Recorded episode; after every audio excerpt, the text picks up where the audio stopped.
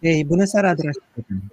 Ne regăsim în seara aceasta la dicționarul de idei, ideologii, cu niște subiecte foarte interesante, cel puțin pentru cei plecați în străinătate, care se lovesc de ele. Astăzi seara o să vorbim despre naționalism, data viitoare o să vorbim despre patriotism.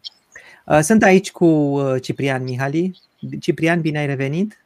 Bine te regăsesc, Cristi, bună seara tuturor!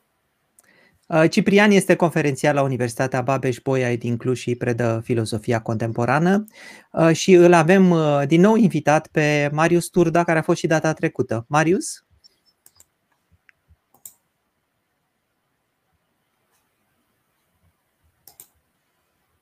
Ne auzi, Marius? Are microfonul oprit. A, da, ești pe mute. Stai puțin ca să, ca să dăm... Uh, sau pot, poate poți tu dă, să dai pe unmute. Uh, Ciprian? Uh, Marius nu, a văzut data trecută. Da. Marius este profesor la Oxford uh, Brookes University și director al Centrului de Studii, de, de studii Umaniste și Medicale ale aceleași universități. Așa, acum te este... văd, da. Aha, mă bucur. Bună seara, bine ai revenit, Așa, Ciprian. Ăsta, scuză-mă, Marius. Uh, Marius este și director fondator al Institutului Cantemir de la Universitatea Oxford. Printre cărțile lui recente se numără Theology and Modernity, așa, Religion, Evolution and Heredity, uh, The History of Eugenics in Eastern uh, Central Europe, uh, Latin Eugenics in Comparative Perspective, uh, Modernism and Eugenics uh, și așa mai departe. Uh, deci, încă o dată, bine ai revenit, Marius. Mă bucur să fiu alături de voi încă o dată și îi salut pe toți uh, colegii și prietenii și ascultătorii noștri. Uh, Ciprian, dacă poți să ne spui puțin despre subiectul acesta de naționalism, îți spun așa, ca să încep eu oarecum sincer, uh, sunt de, 20, de peste 20 de ani plecați din România. Deci am 25 de ani și cred că oricare dintre noi care plecăm din țara natală ne punem această problemă a nației. Cine suntem? De unde facem parte? Uh, și cred că e un subiect viu pentru oricare dintre noi. Uh, cum vezi tu problema asta a naționalismului? Uh, aș vrea numai să spun cele două, trei cuvinte. Ziceam, citam la începutul introducerii mele pe profesorul Sorin Mitu, pe care îl cunoști cu siguranță, colegul meu de la Universitatea Babeș-Bolyai, care a scris acum 5 ani un text foarte interesant despre naționalism, care se numește De la naționalismul pinguin la naționalismul zombie. Sigur, a spus-o într-un fel umoristic, dar el uh, pleacă de la această idee că naționalismul este în primul rând un sentiment colectiv și asta îl face uh, să fie foarte încărcat afectiv, nu așa, și să uh, fie destul de greu să vorbim despre naționalism altfel decât cu o anumită patimă. Noi vom încerca să, să nu fim foarte pătimași în această seară, dar, zice el mai departe, în realitate povestea naționalismului este destul de complicată. La prima vedere, naționalismul este o formă de atașament față de ai tăi, față de comunitatea căreia îi aparții și față de plaiurile natale. Dar dacă definiția naționalismului s-ar limita la atât, acest lucru ar însemna că până și pinguinii sunt naționaliști, spune el cu o notă de umor. Asta în ce privește justificarea sau uh, definiția aceasta foarte, foarte elementară a naționalismului în termen de atașament la un colectiv sau la un teritoriu colectiv, la o comunitate sau la un teritoriu. De exemplu cu pinguinii este prost ales pentru că acum s-a demonstrat că pinguinii sunt și homosexuali, cum știm. Pinguinii homosexuali și asta este o mare problemă pentru un discurs naționalist, că da, ai homosexual naționalist, care este o contradicție, bineînțeles. În Absolut. Pe de activitatea heterosexuală a națiunii nu, nu, nu permite nicio deviere de la normă și, sigur, atașarea pinguinului față de pinguin și nu pinguină este o mare problemă pentru colectivitate. Da, dar există frăția, s-ar putea să fie un atașament uh, fratern acolo, știi, așa cum spun și poeții noștri și așa mai departe. Bun, uh, pe de altă parte însă, tot Sorin Mitu spune în încheierea articolului lui că naționalismul, așa cum l-a cunoscut modernitatea, a murit. Naționalismul a apărut și s-a dezvoltat într-o epocă în care oamenii, în primul rând elitele, aveau idealuri puternice și credințe de nezdruncinat, clădite pe o cultură solidă. Astăzi, cele mai multe dintre așa zisele naționalisme sunt atitudini de conjunctură. Un politician care ieri a fost naționalist sau antisemit, mâine devine apostolul toleranței etnice. Ei, ă, zice, dar dacă asemenea manifestări se numesc ă, naționalism, ă, e limpede că acesta a sucombat. Este un mort viu pe care politicieni cinici, în căutare disperată după orice fel de mesaje cuprinse la public, încearcă să-l manipuleze. În orice caz, zice, chiar dacă e mort, un zombie poate fi un monstru înspăimântător. Da. Asta ca să, ca să introduc într-o, într-un fel complet neacademic oarecum această tematică a naționalismului, pe care l-am legat chiar în, în, în începutul introducerii mele de nașterea modernității, de nașterea statelor, de nașterea statelor națiune moderne în Europa și de aceste două figuri extreme, pe de o parte simpla definiție în termen de atașament pasional, pe de altă parte manipularea foarte cinică, așa cum o vedem astăzi, a naționalismului în, în, în foarte multe discursuri publice, pe toate meridianele, dar mai ales în, în țările europene. Cum arată însă naționalismul din punctul tău de vedere, Marius, și așa cum l-ai studiat tu în amănunt mult mai bine decât noi și mult mai puțin pasional decât o facem noi? În primul rând, aș vrea să spun că nu sunt, uh, uh, de fapt, de acord cu um, uh, comentariul lui Sorin, pentru că nu cred că naționalismul a murit. Nici nu cred că naționalismul elitist este același lucru cu naționalismul de pe stradă. Am întâlnit destui oameni care sunt sinceri naționaliști um, și sigur, uh, motivele sunt diferite, dar nu au nicio legătură cu discursul populist sau public sau cu discursul politic despre națiune, care este într-adevăr în multe cazuri cinic, uh, cum ai spus și tu, Ciprian. Deci asta este primul lucru care aș putea să spun imediat. Al doilea este, sigur, discuția care aș vrea să o avem împreună nu este neapărat una academică, pentru că n-aș vrea să țin o prelegere despre naționalism, Uh, ci mai degrabă să împărtășesc câteva gânduri care sunt izvorite, așa cum spunea și Cristian, de faptul că um, chiar dacă uh, m-am născut în, în, în România, m-am născut în Maramureș, uh, este, este surprinzător într-un fel că am petrecut mai mulți ani în Anglia decât am petrecut în Maramureș. În Maramureș am locuit 18 ani, în Anglia locuiesc de 21 de ani. Ceea ce este într-un fel o, îmi dă o anumită perspectivă, nu doar asupra națiunii și naționalismului, atât românesc cât și cel din regiune. Uh, și este un interes, într-adevăr, cum spune și uh, Cristian, care vine din faptul că ești plecat într-un fel uh, dintre ai tăi, de unde ai locuit de atâția, atâtea secole, cum e cazul familiei mele. Dar este și această înțelegere care una este naționalistă, alta este patriotică. Deci e o mare loialitate față de Maramureșul istoric și am să spun câteva lucruri despre Maramureș în general și uh, o formă de patriotism local care este uh, născut în, în Maramureș și este uh, format în familie cu noi toți, care, sigur, are nuanțe uneori naționaliste, dar care este foarte diferit de naționalismul cum este înțeles în alte părți ale României, de exemplu, sau cum este înțeles el academic. Și ceea ce aș vrea să facem în seara asta și cu intervențiile voastre împreună este să discutăm exact lucruri care uh, uh, țin de experiențele mele personale într-un fel și să încerc să traduc puțin uh, într-un fel informativ Uh, lucruri care sunt foarte academice, dar să le fac accesibile uh, uh, pentru o discuție mult mai largă, care nu ține de specialiști despre naționalism. Că discuția propusă academică despre naționalism nu este același lucru cu discuția pe care oamenii o au despre cum se simt ei și când se simt când se simt ei motivați de naționalism și de iubirea față de națiune. Și aș vrea să încep cu cazul grec, pentru că sărbătorim în acest an 200 de ani de la Revoluția Greacă uh, și, uh, sigur, modelul grecesc uh, este foarte important pentru România, într-un fel, datorită faptului că accentuează câteva idei extraordinar de importante pentru noi și discuția despre naționalismul românesc. Um, unele sunt uh, foarte diferite, altele sunt foarte asemănătoare. Și am să încep cu cazul grec și după am să mai mult alte exemple uh, care să ne ajute să înțelegem mai bine fenomenul românesc. Și să încep cu acest uh, frumos și foarte impozant individ, un palicar, un cleft din peninsula Penopolez, care la un moment dat, nu el personal, dar unul dintre care arăta exact ca și el, a fost întrebat de un călător englez după, după războiul de independență din 1921, prin 1830,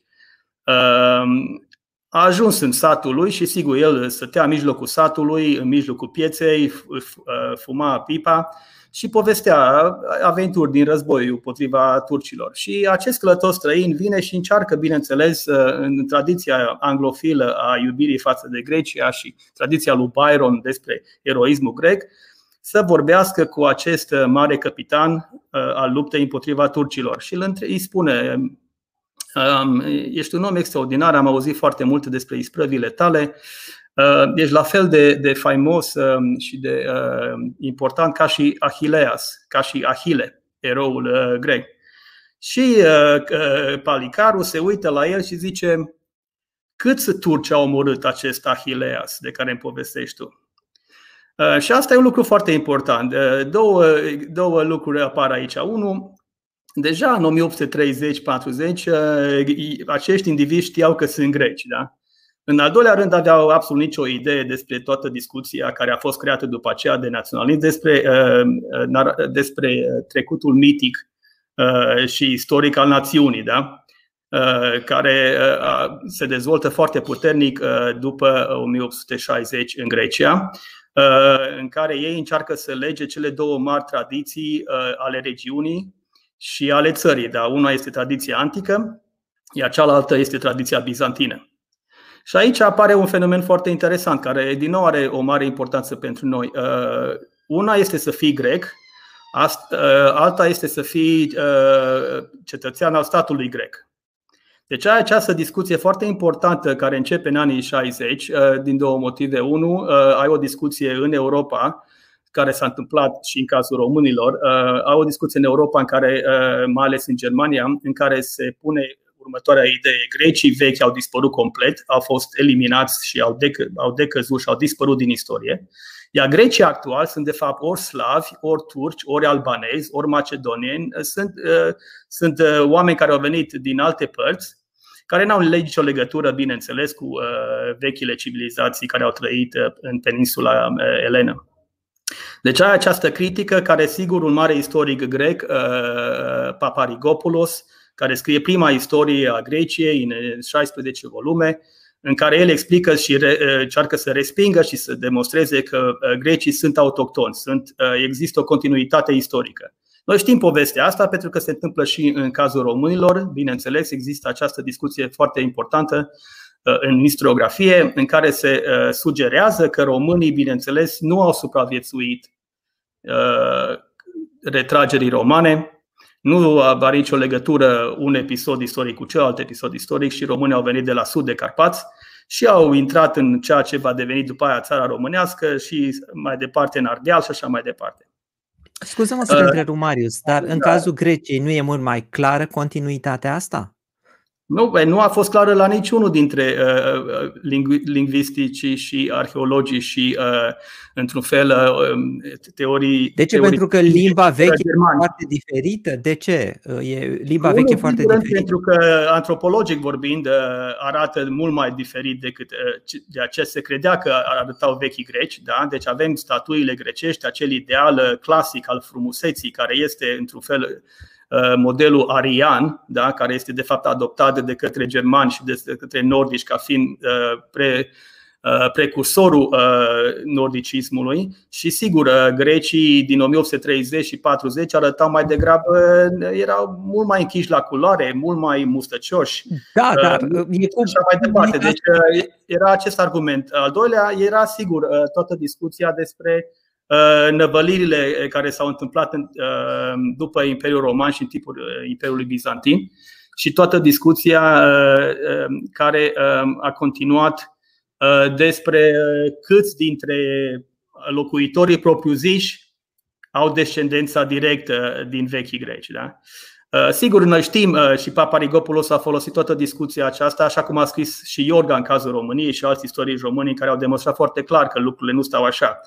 Uh, dar asta este contextul și asta ajută. Deci trebuie să te gândești la, pe de o parte, ai uh, o identitate înainte de a avea un stat. Deci ai oameni care se simțeau greci fără să aibă un stat grec.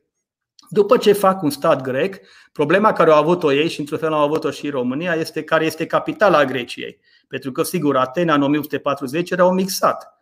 Era și avea încă și moscheea, sigur, avea acropolele, dar uh, arăta uh, primul, prima capitală a Greciei, după cum poate știți, a fost la Naflio, nu a fost la Atena. Deci Naflio arată, fiind sub stăpânire italiană, arată ca o cetate medievală și au făcut capital acolo. Dinastia germană, când vine mai întâi uh, din Bavaria, vine în Naflio. dar aveau, bineînțeles, marele oraș, care este Constantinopol. Toată discuția până în 1120 se poartă în jurul a două idei mari, care, care caracterizează și dezbaterea despre națiune și naționalism în spațiul românesc. Unu, unde se închid granițele Greciei? Da? Unde, cât, care este Grecia ideală? Este Grecia ideală, uh, Grecia care este pe două continente și pe cinci mări, așa cum o visau uh, marii naționaliști de secol XIX uh, greci, în care spuneau că așa ar trebui să fie, iar capitala să fie la Constantinopol. Noua Grecie trebuie să continue tradiția bizantină. Și avem o hartă aici, am pus despre toată această discuție, care, bineînțeles, duce la un moment dat până la, cum știm, în 1920, la uh, campania din Asia uh, Mică, la uh, intenția Greciei de a cuceri, recuceri Constantinopolul. Constantin, al, regele Elen, se proclamă Constantin al XII-lea, după tradițiile, după ultimul paleolog. Deci ai o mare discuție în Grecia la sfârșitul secolului XIX, pe de o parte, ce tradiție istorică trebuie să bazăm națiunea, Uh, toată această uh, miticizare a trecutului.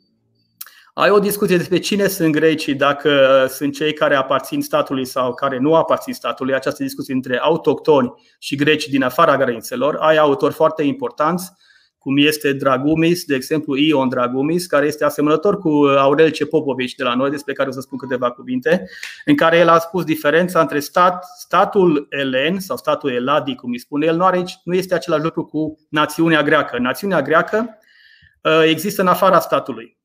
Statul, de fapt, este o mică reprezentare a națiunii grecești. Națiunea grecească se întinde, cum vedem în această hartă, uh, și ea este continuatoarea firească a tradiției bizantine și ea este noul imperiu, noua civilizație greacă, noua civilizație elenistă, cum îi spune el, elenismos, trebuie să reprezinte acest vis, această uh, idee de a cuprinde pe toți grecii din bazinul pontic, Uh, Marea Egee, bineînțeles, Marea Marmara, uh, până în sud, spre Marea Libiei, da? deci tot spațiul uh, mediteranean. Într-un fel, o recreere a Imperiului grec, așa cum era făcut el pe vremea lui Alexandru cel Mare, de exemplu. Și după aia cum a fost recreat de bizantini. Și toate aceste narațiuni sunt foarte importante, cum spuneam. Dar dacă sărim din din Grecia în Italia, de exemplu, avem o altă interesantă opțiune unde ai un stat, dar uh, încă uh, nu ai, uh, nu ai italieni. Cum a spus foarte faimos un politician piemontez, am creat Italia, acum trebuie să creăm pe italieni. Deci este foarte interesant să vezi că în cazul Italiei, diferențele regionale au fost așa de puternice, cum au fost de fapt și în cazul României, încât unele uh, grupuri sau uh, localități sau regiuni chiar uh, pur și simplu nu, nu au considerat că trebuie să fie numiți italieni. Se numeau, bineînțeles, cum se numeau regiune. Un, o, o particularitate care a existat foarte clară și în cazul nostru. Țin minte la un moment dat când Cogălnicianu se duce la Berlin și studiază și impresionează, bineînțeles, prin erudiția lui, și prin uh, programul de a crea o Românie modernă, uh, Cogălnicianu are aceeași dramă. Uh, nu vreau să spună românii care erau cu el în Berlin români, își spuneau moldoveni. Deci noi eram boieri moldoveni sau munteni, eram boieri munteni la studii sau uh, cu afaceri. Nu își spuneau români. Cogălnicianu încearcă și intră, bineînțeles, în tot acest proces de a transforma ideea de român într-o, într-o narațiune care să cuprindă atât colectivitatea da?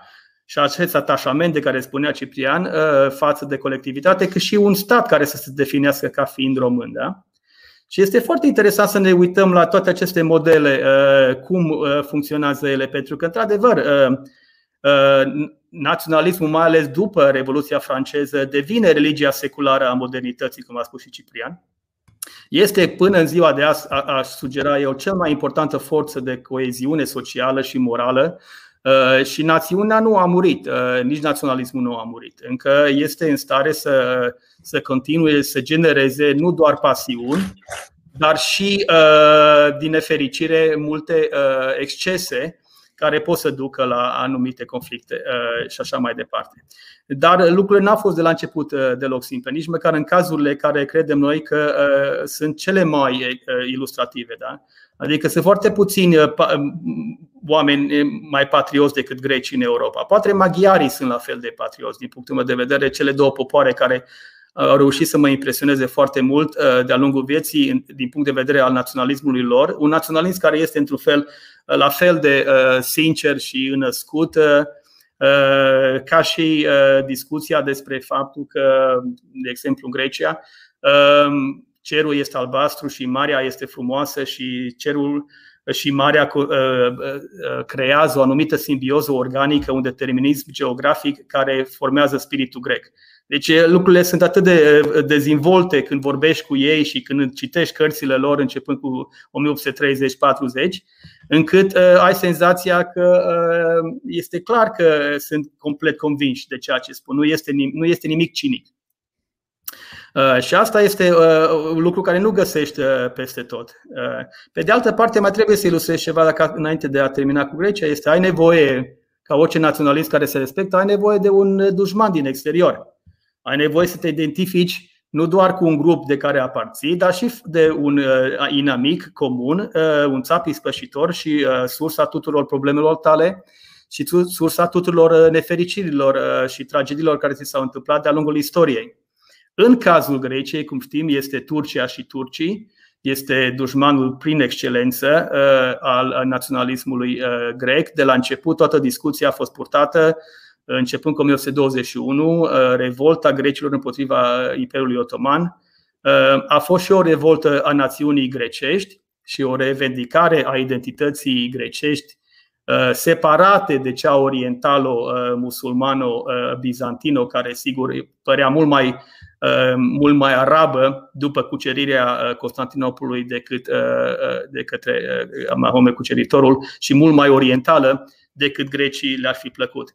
Și este foarte interesant dacă, de exemplu, vă dau uh, un nume cum ar fi Corais, un mare poet grec, care spune deja în, în, în, în timpul Revoluției uh, și războiului din 1821 uh, rasa inumană a musulmanilor.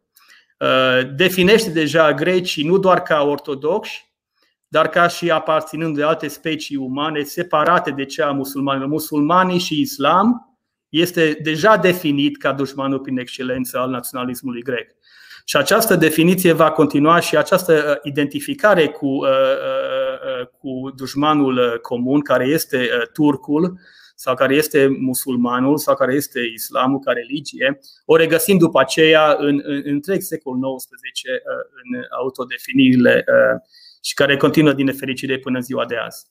Să, așa că Stăteam da, și mă gândeam pentru că Grecia este un exemplu foarte bun pentru un astfel de proces. De asta l-ai și ales.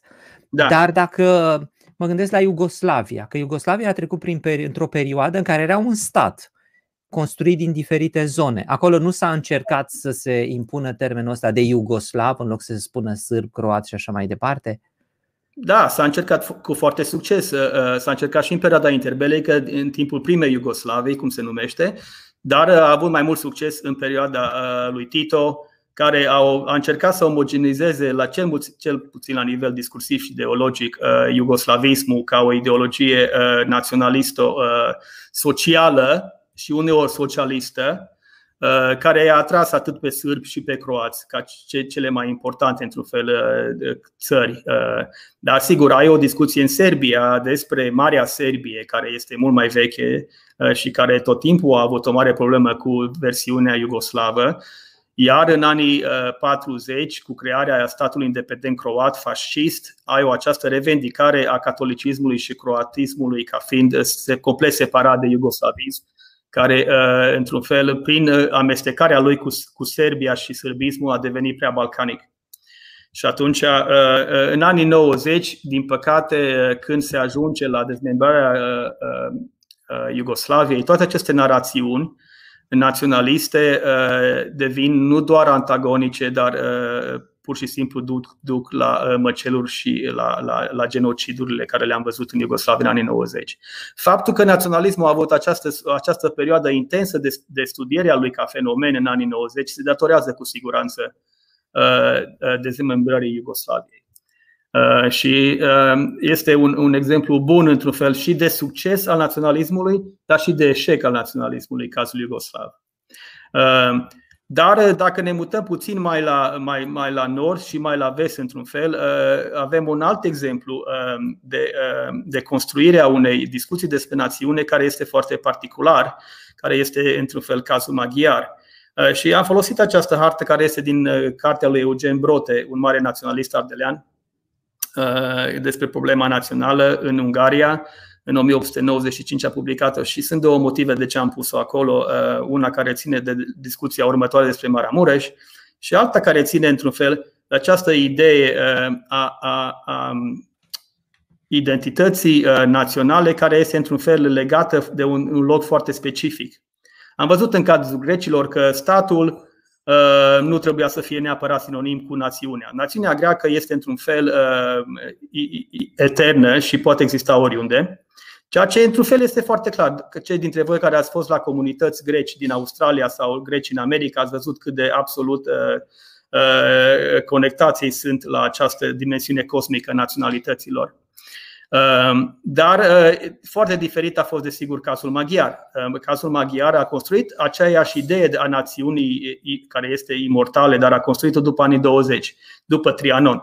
Până atunci a avut această idee a spațiului uh, Carpato uh, panonic, unde ei au cucerit, uh, și avem o poză aici din timpul cuceririi, că ei au, așa în expresia maghiară este când au ajuns în spațiul carpatic și în Panonia și au, au descălecat sau cucerit acest spațiu și au construit un stat și un stat care, um, sigur, a funcționat până în 1920. Și ai această sinonimie uh, între stat și națiune care este foarte particulară uh, și care, într-un fel, a, a marcat profund toate, toată discuția despre națiune în Ungaria. Uh, și sunt foarte multe importante episoade aici, am să menționez doar două. Unul este discuția despre limbă limba ca esența națiunii și a naționalității. Un lucru foarte important pentru noi românii, pentru că ne definim ca români dacă vorbim românește. Este prima, într-un fel, prima Uh, condiție. Uh, în anii 40 ai secolului XIX, mari naționaliști maghiari, uh, cum ar fi Seicenii și toată, după mișcarea romantică maghiară, ei propun următoarea interpretare. Națiunea trăiește în limbă. Este o expresie folosită foarte des în Ungaria, pentru că dacă dispare limba maghiară, dispare și națiunea maghiară. Uh, sigur, este o discuție care se întâmplă în Europa, filozofic vorbind. Herder, unul din mari teoreticieni ai naționalismului modern, uh, a, prof, a, a profetizat la un moment dat că maghiarii vor dispărea uh, pentru că limba nu se mai vorbește și când dispare limba vorbe, va muri și națiunea. Și ai această obsesie în, în Ungaria cu limba, limba maghiară, care sigur că știm în cazul ardelenilor a dus la maghiarizările din ultimele ultimii ani a dualiste, uh, aceeași obsesie de a, a, a, atâta timp cât vorbește cineva maghiară, nu va dispărea națiunea. Asta e un lucru. Doi, uh, ai această obsesie, mai ales după Mohaci, când Ungaria medievală a fost distrusă, a, a morții națiunii. Uh, este un mare motiv care circulă în poezia și literatura și descrierea identității caracterului național maghiar a ceea ce se numește moartea națiunii. Și ai această Uh, idee că uh, va, națiunea maghiară va dispărea la un moment dat uh, și trebuie făcut ceva. Și al treilea lucru care este interesant, pentru că totuși discuția despre caracter național și națiune în Ungaria, pe lângă faptul că are, multe, are o importanță decisivă pentru înțelegerea naționalismului și națiunii românești, cum s-a format el la sfârșitul secolului XIX și după aceea la începutul secolului XX prin crearea României mari, are, aceeași, are, are o mare diferență într-un fel, uh, pentru că, uh, după cum vedem în această imagine și este importantă, cred eu, dacă ne uităm cu atenție la mari capitani uh, maghiari, Arpad este acolo, este pe calul alb, observăm că ei sunt, de fapt, aceasta este o pictură de, de, de Muncaci, care a fost este o pictură care există în Parlamentul din Budapesta, este o mare frescă, Deja vorbim de sfârșitul secolului XIX și în care tot, toate aceste căpetenii uh, uh, maghiare, uh, strămoșii ungurilor sau maghiarilor, sunt de fapt, arată foarte europeni, arată foarte albi. Acum, toată lumea știa foarte bine și atunci, cum știe și acum, că niciunul dintre aceste căpetenii nu era european. Deci toți au venit din Asia, erau uh, turanici sau mongoli sau mongolo-turanici, vorbind, bineînțeles, fino-ugric uh, și alte dialecte. Deci arătau, în cel mai fericit caz, arătau ca și tătarii, în cel mai rău caz, arătau, erau ca și mongolii, erau scurți ca dimensiune la stat, erau uh, cu ochii, uh, deci au o fizionomie tipică asiatică. Și este o mare dezbatere în Ungaria uh, în secolul XIX și în secolul 20 la început, în care este într-un fel transformat complet tot acest trecut maghiar ca să arate european, ca să arate alb, și ca să insiste pe faptul că, și aici este legătura cu Grecia, deși ei nu sunt ortodoxi, prin faptul că religia, creștinismul a transformat absolut, uh, a transformat ontologic uh, pe regele Ștefan, uh, regele, primul rege care creștin al Ungariei. Când a adoptat creștinismul, nu doar a transformat Ungaria într-un stat creștin și pavăza creștinătății în Est, dar antropologic a fost o revoluție încât ei au devenit albi și europeni. Și ai, această, ai acest total paradox în care toată discuția despre rasa maghiară, de exemplu, se poartă în jurul, dacă într-adevăr vorbim de rasele uh, originale care au existat și de unde vin ei, n-au nicio legătură cu Europa, dar tot discursul lor, inclusiv până în ziua de astăzi, dacă îl ascultăm pe Orban, este exact ăsta. Deci noi suntem pavăza Europei, am protejăm aici Europa împotriva uh, uh, uh, celor care vin din, din, din, din alte părți care nu sunt europeni, nu sunt creștini, nu pot să înțeleagă ce este europe, europeneitate și așa mai departe.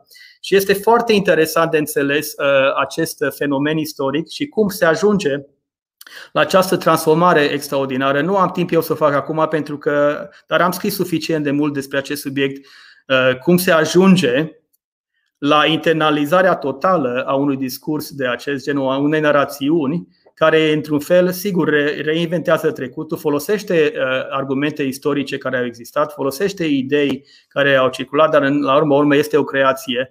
Uh, este în imaginația pictorilor, a scriitorilor uh, și așa mai departe. Și înainte de a termina cu acest episod, aș da să dau un exemplu care este un, un ziarist care mie mi-a plăcut foarte mult și îmi place în continuare, Zoltan Saz, sau Saz Zoltan, se numea el de la Cluj, care în anii 20 scrie o critică foarte acerbă a rasismului maghiar și a ceea ce se numește în maghiară protecția rasei, care este foarte populară în anii 20-30 și aceștia oameni încercau să-i facă pe evrei din Ungaria uh, să-i descrie ca fiind negri. Că ei nu sunt, nu doar că nu sunt maghiari, dar culoarea pielilor este mai neagră pentru că fiind, uh, sigur, venind din uh, fiind semiți și așa mai departe. Și acest ziarist liberal, uh, crescut în vechea Ungarie, dar în anii 20 se mută la Budapesta și scrie niște articole extraordinare în presă despre ideea de uh, uh, critică, obsesia maghiarimii cu ideea de Europa și cu ideea de a fi alb. În care el spune, dacă am fi onești cu noi înșine, sigur, nu ar trebui să ne fie rușine de strămoșii noștri, că la urmă urmei pe ei îi invocăm tot timpul când spunem că avem un stat de 1000 de ani, da? dar când, când, ar, când vrem să-i reprezentăm, uh, îi reprezentăm tot timpul ca și cum ar fi Apollo sau ca și cum ar fi un luptător nordic, uh, blonzi cu ochi albaștri, frumoși și impunători, care n-au nicio legătură, bineînțeles, cu cum arătau uh, de fapt strămoșii noștri. Și el face această critică foarte devreme, în anii 20, o discuție care acum se poartă intens între ideea de a, a fi alb, a fi european, iar alții sunt mai închiși la culoare pentru că aparțin unor rase diferite, unor culturi diferite, incapacitatea ontologică de a se integra și asimila și națiunea creează aceste granițe, uh, unele simbolice, altele reale, în care îi ține pe ceilalți care sunt a fi considerați ca neaparținând ei, îi ține în, în afara ei. Chiar dacă uh, vorbește, vorbim aceeași limbă sau vorbesc aceeași limbă, chiar dacă au aceeași religie, Uh, dar la urmă urmei știm unde să tragem linia. Uh, vorbind de faptul că națiunea trăiește în limbă, există un mare proverb maghiar care face puțină uh, glumă pe seama lui Seicei și aceste idei. Spune, da, națiunea trăiește în limbă, dar limba nu este, doar limba nu este suficientă ca să ai copii. Așa ar veni tradus în limba română. Sper că înțelegeți. Sigur, deci trebuie să mai ai altceva ca să, să prospere națiunea, în afară de a vorbi limba. Și e puțin înțeles, din păcate,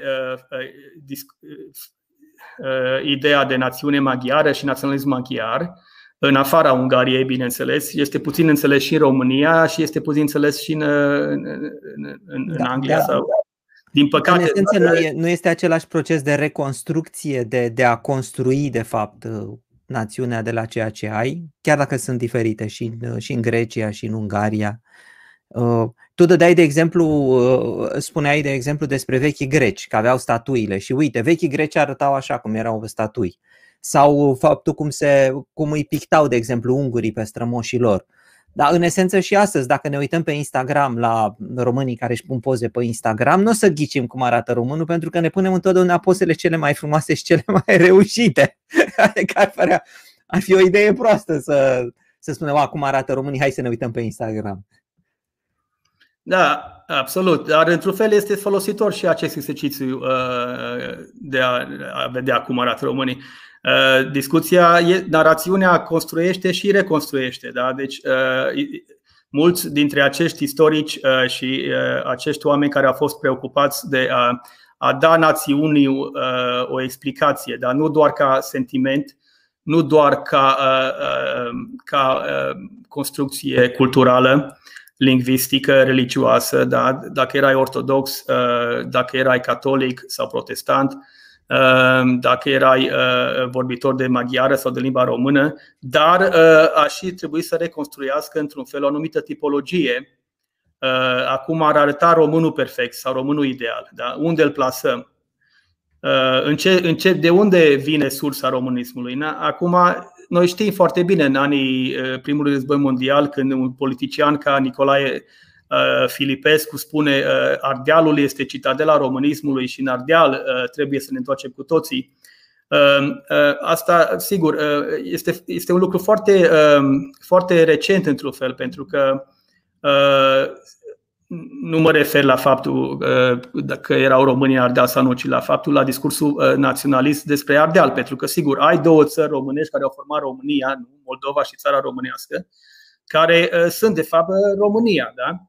Uh, nu a fost mișcarea de a crea România, nu a plecat din Ardeal, cum a plecat în cazul Germaniei din Prusia sau în cazul Italiei din Piemont. Deci Piemontul poți să spui că a fost o regiune de unde a pornit ideea de unificare, oameni ca și Cavour și alții uh, și-au, au, au, au încercat să coaguleze în jurul lor uh, suficient suport până au dus la unificarea Italiei. La fel cu Prusia, da? Bismarck.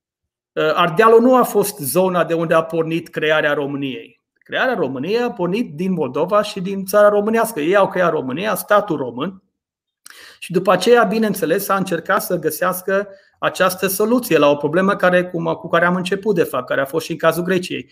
Există un stat românesc, dar România uh, sau românii sau ideea de națiune la România e într-un fel diferită, pentru că ai români în Banat, ai români în Dobrogea, care după 1878 a devenit uh, parte din România, ai români în Bucovina, și sigur, ai românii Maramureș. Uh, și uh, este foarte interesant, de exemplu, uh, ce idei au folosite și cum au încercat să explice acest paradox.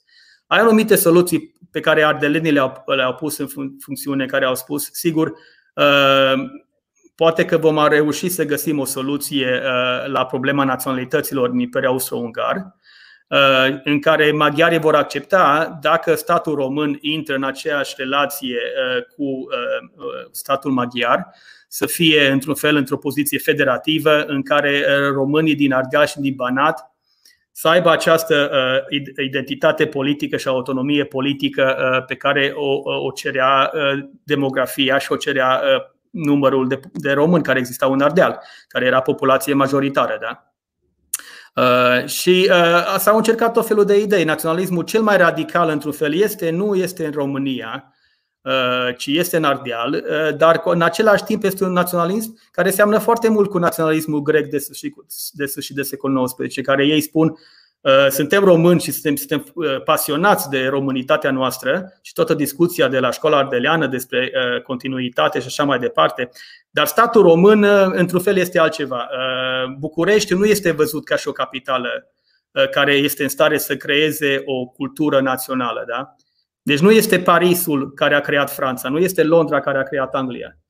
Într-un fel este la fel ca și, ca și Atena, fără dimensiunea istorică, bineînțeles, a antichității, ci faptul că grecii nu s-au uitat la antena, de, la, la antena, nici la antena nu s-au uitat grecii, nici la Atena, decât după 1920, după ce au pierdut după tragedia din, Gre- din Asia Mică, transferul de populație, în care milioane de greci din Asia Mică au fost mutați în Atena și atunci Atena devine în sfârșit orașul care cunoaștem astăzi. Dar niciun, niciun naționalist de secol XIX, cum era Dragumi sau Pericles Ianopoulos, oameni eh, care scriau despre caracterul național al grecilor, ce înseamnă spiritul grec, ce înseamnă cultura greacă, se uitau la Atena ca fiind capitala Greciei. Da? Într-un fel, la această dramă și cu românii ardeleni. Nu se uitau la București ca fiind capitala României. Asta a fost o mare durere, într-un fel, și a dus la multe eh, neînțelegeri, într-un fel, dar și la, la procese întârziate de atât de centralizare cât și de uniformizare a discursului naționalist. Pentru că, sigur, ardelenii, uh, mai ales uh, până în anii 30, uh, au, încă au crezut că se poate exista o formă în care se poate manifesta o numită independență sau semi-independență a Ardealului Uh, și așa mai departe. Oameni, chiar și oameni ca Maniu credeau că e posibil asta în anii 20, Vaida Voievod, toți care au lucrat cu sau au fost uh, în, în cercul apropiat al lui Aurel Cepopovici, care era un naționalist uh, uh, foarte radical de felul lui, dar care vedea soluția politică a națiunii într-un, într-un cadru federativ, model elvețian, dacă îți dorești, uh, sau uh, într-un într-o, într-o fuziune a diferitelor modele, cel american uh, cu cel elvețian, aplicat într-un fel la respectarea uh, națiunilor din Europa Centrală și de Est, în care el, el fiind de felul lui darwinist și uh, uneori foarte rasist, își închipuia că la un moment dat singura soluție este coexistența acestor rase, națiuni, mai degrabă decât separarea lor pe motive uh, culturalo-istorice care nu mai erau, uh, erau desuete. Da? Uh, și asta avem această harta a lui Popovici, care este Statele Unite ale Austriei Mari, în care el a încercat să găsească o soluție la asta sigur se întâmplă în 1906. În 1910 el vine la București, intră într-o altă discuție despre cultura română și cultura națională, devine foarte apropiat de conservatori, cum știm, Uh, scrie niște cărți extraordinare și articole fulminante despre uh, rasismul și naționalismul românesc într-un fel care uh, este la baza naționalismului din perioada interbelică. Aurel Cepupovici este considerat de către uh, mișcările radicale din perioada interbelică, cum ar fi mișcarea legionară, ca fiind unul dintre uh, premergătorii naționalismului etnic radical ortodox, dacă al perioadei interbelice. Dar în perioada primului război mondial își dă seama că toată discuția federativă nu are niciun sens și devine, cum trebuia, bineînțeles, un mare suporter al creierii României mari. Acum, problema este dacă ne uităm la această hartă și ne uităm la harta uh, a lui Brote, uh, vreau să atrag atenția asupra unui mic uh, detaliu. Uh, dacă te duci la harta uh, dinainte, te rog frumos, uh, aceasta. Deci dacă ne uităm unde este Maramureș, uh, ne uităm la Ardeal și uh, vedem că este populat în majoritate de către români, când ne uităm la Maramureș și Maramureșul istoric, care sigur nu este același lucru cu Maramureșul istoric de azi, Maramureșul istoric a existat până în 1920, după aceea a fost împărțit între România, uh, Ungaria și Ceoslovacia, a fost recreat de către Ungaria în 1940 și a existat din nou până în 1945. Maramureșul istoric, propriu-zis, a dispărut într-un fel, este unul din acele uh, uh, state sau semi-state care au existat până în perioada medievală până în uh, perioada uh, începutului de secol 20, uh, care au o identitate foarte, foarte ciudată. Și dacă ne uităm, culoarea care este pusă acolo, ei sunt considerați ca fiind slavi. Nu apar românii Maramureș, nu, sunt, nu apar ca fiind populație românească acolo. Deși știm foarte bine, numai că era populație românească, era și o veche populație românească, da? populație liberă românească, Uh, nu au fost iobaci ca și în Ardeal, nu au fost șerpi ca și în Moldova. Uh, o populație care în secolul XIV, mănăstirea Peri din Maramureș, obține din partea uh, Patriarhiei din Constantinopol dreptul de a funcționa ca patriarhie înaintea altor patriarhii ortodoxe din, din ceea ce va deveni, bineînțeles, țările române, Moldova și nu mai vorbesc de scălecarea maramureșilor în Moldova. Deci, Maramureș are o istorie românească cum nu are nicio altă regiune, bineînțeles, din, din, din România, dar ei nu au fost niciodată folosiți ca și să funcționeze mentalitatea românească. Nu apa nici pe hartă ca fiind colorați. Colorăm Ardealul, dar nu Maramureșul și am și o harta Maramureșului istoric mai departe. Dacă ne uităm la harta lui, uh, lui Marton, care a fost folosită la, la conferința de pace, cred că am pus-o și pe aceea, din nou și Emanuel de Marton face, aceasta este harta. Uh, România apar cu roșu, dar cei din Maramureș, dacă ne uităm, uh, este Maramureșul este foarte puține linii cu roșu. Marea majoritate, bineînțeles, sunt slavi, ruteni, și așa mai departe. Și asta este foarte interesant. Maramureșul este acum considerat, uh, uh, sigur, epitomul uh, românității în multe privințe, moroșenii fiind prin excelență, nu? cei mai tradiționali, cei mai apărători de glie, dar ei niciodată nu s-au simțit, nu au dezvoltat un naționalism, au dezvoltat un patriotism local, regional foarte puternic, care are legătură cu de un, din zona din care, din care vii, Uh, este ceea ce numesc eu aceste identități hibride care uh, n-au fost recuperate de către discursul naționalist uh, și de către ideea despre dezbaterea despre națiune. Abia în anii 20 se încearcă foarte mult să fie reintegrat Maramureșul ca discuție și ca zonă. Dar Iorga spune, bineînțeles, avem o problemă cu Maramureșul. Maramureșul avea cea mai cele mai, cea mai, uh, uh, cei mai mulți evrei uh, pe, pe regiune din România, 30% din populația Maramureșului în anii 30 era, era de origine evrească, erau evrei. Uh, sigur, uh, foarte diferiți într-un fel de evrei care erau în, uh, în cealaltă parte a Ardealului. Aceștia erau evrei asidici, erau țărani. Uh, ceilalți, uh, și aici, sigur, nu mă refer la zona care acum este Maramureș, cum este Baia Mare, care sigur apart, Baia Mare nu a fost în Maramureșul istoric. Baia Mare aparține de Maramureș după reformele administrative în anii 60. Deci toată zona aia care acum se, se pretinde a fi din Maramureșul, sigur nu are nicio legătură cu Maramureșul istoric. Uh, și asta se vede și la populația evrească. Populația evrească din satul mare, din Cluj, Oradea, uh, Baia Mare, neologi și așa mai departe, asimilați în cultura maghiară, este complet diferită de uh, populația maghiară din Maramureșul istoric ceea ce sigur a dus la marea problemă a disparițiilor aproape totale în timpul Holocaustului, că a fost complet exterminați.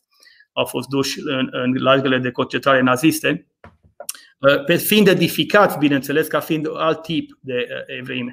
Și Maramureș a avut această problemă. Iorga o spune și el, dacă nu intervenim uh, cumva, Maramureșul va deveni complet evreiesc până în anii 40, spune el. Pe de altă parte, nu a prins deloc niciuna dintre naționalismele radicale. Legionarii nu au prins deloc în Maramureș.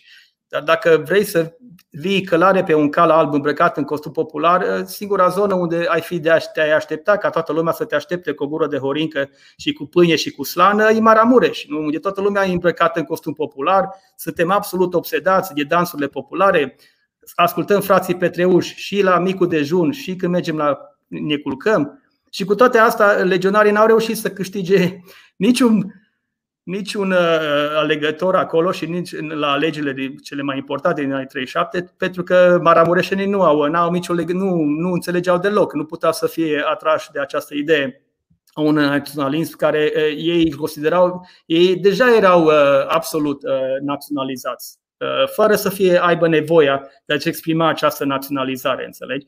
Și asta este uh, uh, un lucru foarte interesant, pentru că avem astfel de regiuni în Europa care dispar treptat în secolul 20. Se întâmplă această omogenizare în, în care aceste identități locale, hibride, oameni care vorbeau patru, trei limbi. Sigur, noi vorbim despre Banat ca fiind o zonă multiculturală, dar absolut toate regiunile din România au fost multiculturale. Da? Moldova a fost multiculturală secole de rândul. Ai avut evrei, ai avut români, ai avut armeni, ai avut greci, ai avut tătari, ai avut polonezi, a fost la fel de multiculturală cum este și Banatul. Nu, ă, Sigur, acum discuția este numai despre Banat și într-un fel despre Ardeal, ca și cum, uita, nu mai vorbesc de țara românească, nu mai vorbesc de Dobrogea. Deci absolut toate regiunile au fost multiculturale și multilingvistice și multireligioase. Eram și ortodoxi, și greco-catolici, și catolici, și protestanți și așa mai departe. Iar în sud, bineînțeles, aveai musulmani, iar în unele zone aveai pur și simplu insule care uh, erau foarte diferite. Insula Adakale, care era complet musulmană și locuită de către uh, turci, care bineînțeles a dispărut complet. Deci avem o, o, o harta a României mari care pur și simplu a, a, a, a șters fizic bucăți din corpul națiunii, da? cum ar fi Adakale, care nu mai apare. Uh, sau ai populații, cum sunt populațiile negre din Dobrogea, negri-negri aduși din Africa sub Imperiul Otoman, care au dispărut pur și simplu după aceea în procesul de omogenizare, de creare a românului. Și acest lucru s-a întâmplat uh, și în Iugoslavia, că ai menționat tu Cipri asta, sigur, negri din Muntenegru. Un alt exemplu de uh, populații care au fost mutate în timpul uh, în secolul 17-18 și după aceea pur și simplu au um, au, au fost nevoiți să fie asimilați pentru a nu uh, arăta niciun fel uh, diferit de către standardul uh, uh, sârb sau croat sau iugoslav, în cazul nostru standardul românesc. Uh, și uh, asta este un alt lucru care trebuie să, uh, să insistăm. Uh, putem să uh, discutăm despre națiune ca fiind un atașament uh, la colectivitate, putem să discutăm despre națiune ca fiind uh, o, o, o modalitate de a te defini în fața unui dușman extern. Și ai doar, nu doar uh, românii față de maghiari, grecii față de turci, dar ai și această idee care devine destul de populară la începutul secolului 20 și acum este reinventată din nou. Această idee a europenilor uh, se solidarizează ca să se protejeze, să protejeze Europa de uh, invazia uh, asiatică din nou. Și această poză este următoarea, uh, Cristi, care am pus acolo. Națiunile Europei, deci ai Britania, ai Germania, ai Marian, care este Franța, și alte națiuni europene care sunt îngerul Mihail, arhanghelul Mihail, cu sabia în mână, le, îi adună toate națiunile Europei Uh, și uh, trebuie să protejăm de acest invazia galbenă sau pericolul galben asiatic care uh, ne, ne pândește. Și aici această discurs foarte puternic deja, nu doar între națiuni, dar și o solidaritate europeană care degenerează, bineînțeles, în ceea ce se numește astăzi, să spunem așa, eurocentrism uh, și rasism european și care îl vedem exprimat în modalități destul de ciudate și astăzi că ne uităm în Suedia sau ne uităm în Anglia sau ne uităm în Polonia sau în Ungaria, în care noi, europenii, suntem, bineînțeles, sub asediu, trebuie să ne protejăm împotriva invaziilor care vin de oameni care uh, nu doar că nu sunt ca noi, dar sunt incapabili să devină ca noi. Există aproape o barieră ontologică uh, între noi și uh, alții care nu sunt europeni.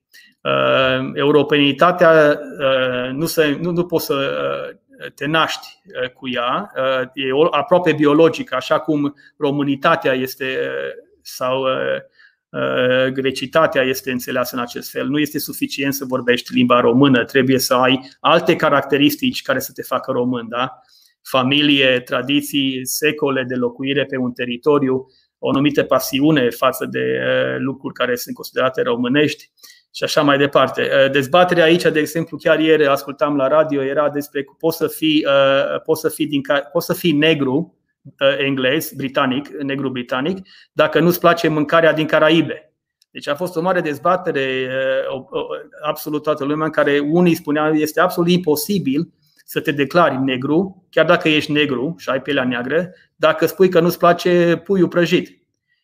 Deci se ajunge absolut la această uh, esențializare a ideii de națiune care, uh, în care nu este suficient pur și simplu să te declari a la uh, Renault.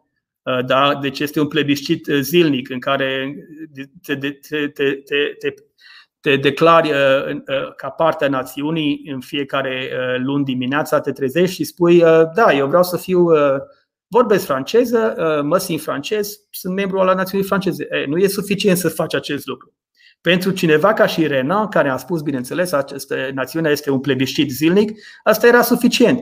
Ai această cealaltă discuție care sigur vine pe filieră germană într-un fel a romantismului și după aceea degenerează în rasism, și care în anii 30 și 40, sigur, prin crearea Germaniei naziste și expind crearea sferei de influențe naziste, ai această idee în care nu este suficient să te definești prin limbă, prin obiceiuri, prin religie, ci trebuie să ai această organicitate, trebuie să aparții biologic, rasial grupului și ai această discuție uh, pe care voi ați uh, discutat-o în altă întâlnire despre rasism și ai în momente în care naționalismul uh, degenerează în rasism. Și s-a întâmplat asta în cazul Germaniei, s-a întâmplat și în cazul românesc, s-a întâmplat și în cazul maghiar, și în cazul grecesc, și în cazul italian. S-a întâmplat peste tot. Nu este nicio diferență aici. Nu este o mare problemă, uh, uh, există diferențe uh, între fascism și nazism.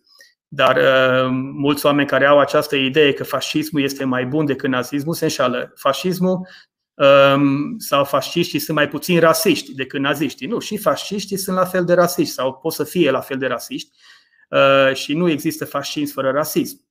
Așa că toată discuția, dacă în România cineva are dileme să numească mișcarea legionară fascistă, atunci trebuie să accepte și uh, următoarea, uh, următorul argument. Dacă mișcarea legionară este fascistă, atunci mișcarea legionară este rasistă.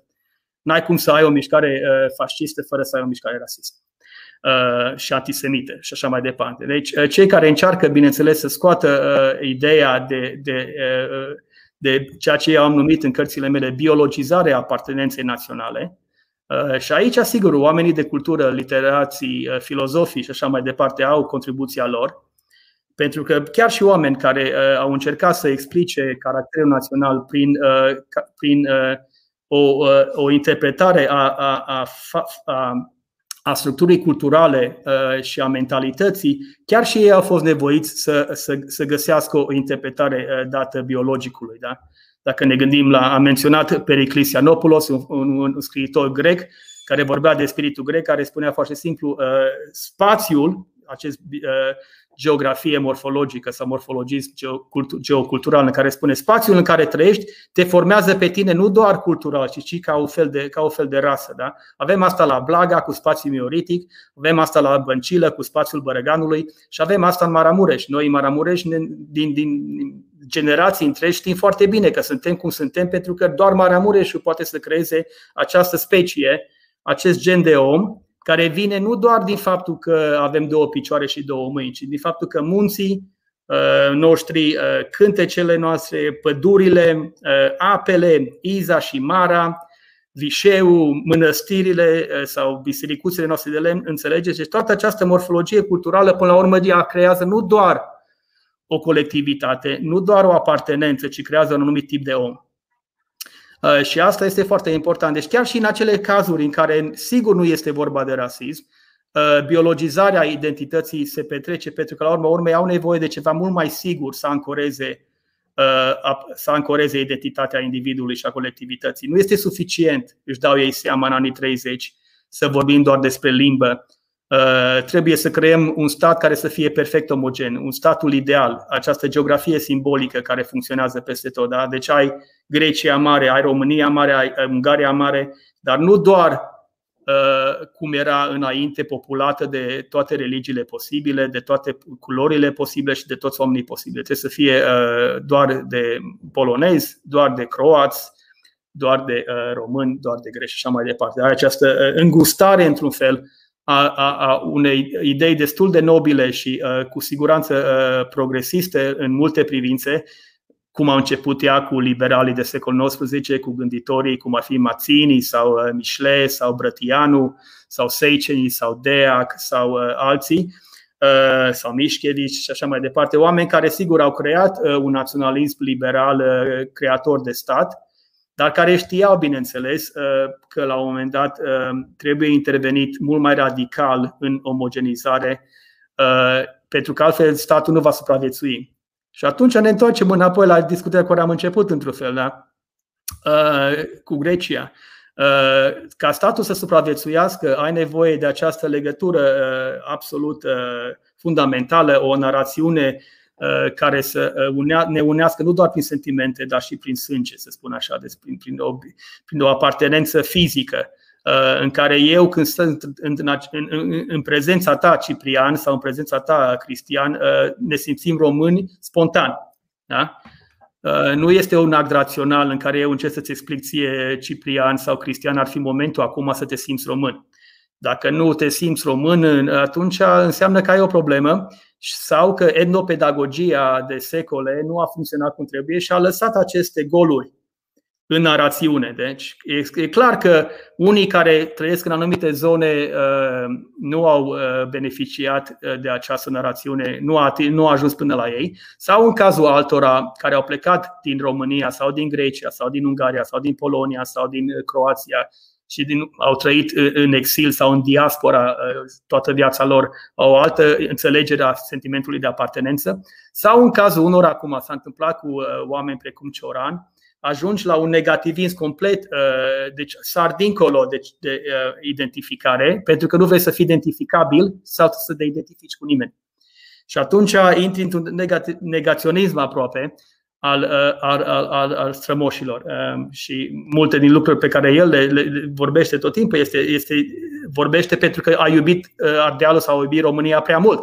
Și atunci a trecut dincolo de iubirea se transformă în, în traumă. Deci ai toate aceste variante în care ele funcționează și ele continuă să ne animeze în ziua de astăzi, uh, cu tot respectul față de colegul și prietenul meu Sorin Mitu, care sigur uh, um, a oferit o interpretare foarte interesantă, dar dacă ne uităm în jurul nostru ce se întâmplă acum și cu asta putem să aducem discuția către final, pentru că, din nou, uh, um, depășim, presupun, timpul alocat nouă, din păcate este prea scurt. Uh, ne uităm la Polonia, sau ne uităm la Germania, sau ne uităm la Anglia, sau ne uităm ce s-a întâmplat în America până recent, până uh, uh, la alegerea lui Joe Biden. Toată această revenire a naționalismului, pe de o parte, această idee a creștinătății în care este legată de ideea de Europa, ideea de națiune, și culoarea pielii, care sigur este argumentul rasist. Și este foarte interesant să vezi această um, pasiune naționalistă la uh, oameni foarte tineri, cum se întâmplă în Polonia da? sau în Ungaria. Uh, este foarte și în America, bineînțeles, unde lucrurile sunt mult mai rasiste uh, și au o anumită coloratură. Dar a folosit acest exemplu din Anglia, care este în dreapta sus, în colțul din dreapta sus, unde acest simbol al creștinătății este pentru că mâine sărbătorim Sfântul Gheorghe și este uh, și la mulți ani tuturor uh, celor care se numesc Gheorghe, dar este, cum știm, uh, patronul, Sfântul patron al Angliei, St. George, și aici este toată ideea în care, deși doamna, bineînțeles, de acolo nu este englezoaică, ea este din, da, din Netherlands, din Olanda, este interesant că ai această uh, pasiune absolut extraordinară pentru naționalismul englez din partea unuia care nu este englez, dar știm asta din istorie. Nu? Uh, majoritatea uh, extremiștilor naționaliști au origini etnice din cele mai surprinzătoare. Da? Ei nu sunt de fapt de acolo, dar devin, cum se spune în românește, mai catolici decât papa. Ai, și știm asta din istorie, majoritatea dintre cei mai naționaliști, dacă ne uităm la cazul maghiar, ne uităm la cazul german, uh, de fapt ei nu au fost, au fost de origine croată sau de origine slovacă sau de origine germană. Nu au, cei mai rasiști dintre maghiari nu au fost de fapt de origine maghiară. Deci este foarte interesant, ca să dau un exemplu. Și este la fel și aici. Cei mai răi naționaliști englezi sunt de fapt europeni, într-un fel, să spun, din, din Germania sau, sigur, sunt și din Anglia, cu este Tommy Robinson, acolo bărbatul din partea asta. Deci vedem această recreere, această discuție Uh, care ține de mit, care ține de narațiuni istorice, care ține de religie, uh, care ține de uh, cum definim grupul și care, din păcate, și cu asta poate terminăm ca să deschidem discuția, care ține de un dușman. Ca să ne reîntoarcem la vorba lui Corais. Națiunea sau, mă rog, rasa, cum îi spunea el, inumană a musulmanilor. Problema care o avem acum, sigur, este cu musulmanii, atât în Franța și Islam, cât și în, în Anglia uh, sau țările de jos, cum este uh, uh, um, Olanda. Și și discursul naționalist european și local, dacă ne gândim la naționalistul de dreapta central european, care este definit ca ultima soluție, ultima pavăză a europeneității în fața valurilor de imigranți care vin și care pur și simplu nu pot să fie, este incapabil. Această discuție ontologică în care nu devii, trebuie să treacă secole, da? dacă nu o mie de ani, ca să devii european. Și atunci națiunea devine nu doar cheagul care ne ține împreună, dar devine și buretele care absorbe, într-un fel, toată această energie colectivă dincolo de granițe. Uh, granițele aproape că paradoxal își pierd, într-un fel, uh, uh, mirosul intens de, de borne kilometrice, pentru că suntem uniți cu toții de acest dușman comun. Da? Ne pune, avem noi problema noastră maghiar și români, dar de fapt dacă ne unim avem un alt dușman care e mult mai important, care este refugiatul, este străinul, este musulmanul, este uh, uh, uh, sirianul și așa mai departe. Sau omul din Sri Lanka care vine să ne facă pâine. Îmi vine să spun, Marius, până vin extraterestri. Dacă nu au venit deja. Eu sunt convins că mulți dintre refugiații ăștia sunt de fapt extraterestri aici. Da, mulțumim, uh, mulțumim pentru acest tur de forță din deci, nou. Deci, mă opresc voluntar pentru că voi nu m-ați oprit și sigur eu Nu te-am oprit pentru că ne place să ne povestești. Uh, da, să știi că, uite, sunt, sunt și câțiva ascultători care spun că a fost monolog, așa. Bun, a fost monolog pentru că lucrurile trebuie spuse, clarificate, pentru că există, și asta trebuie să se facem să înțeleagă pe ascultătorii noștri, există o logică internă a discursului, uh, să-i spunem, științific sau savant. Uh, el nu este uh, sub forma intervenției pe care Cristi sau eu sau Marius o facem la televiziune în cele două minute dintre două calupuri de publicitate. Există o temporalitate internă a discursurilor noastre care înseamnă să ritmezi argumentele, să prezinți niște presupoziții, să le dezvolți, să le argumentezi, Uh, să tragi niște concluzii și toate astea cer răbdare. Uh, a învăța, așa cum se spune astăzi, a învăța, uh, a filozofa, spunea cineva, dar a învăța, înseamnă în primul rând a jongla cu acest mare neajuns care înseamnă a pierde timpul.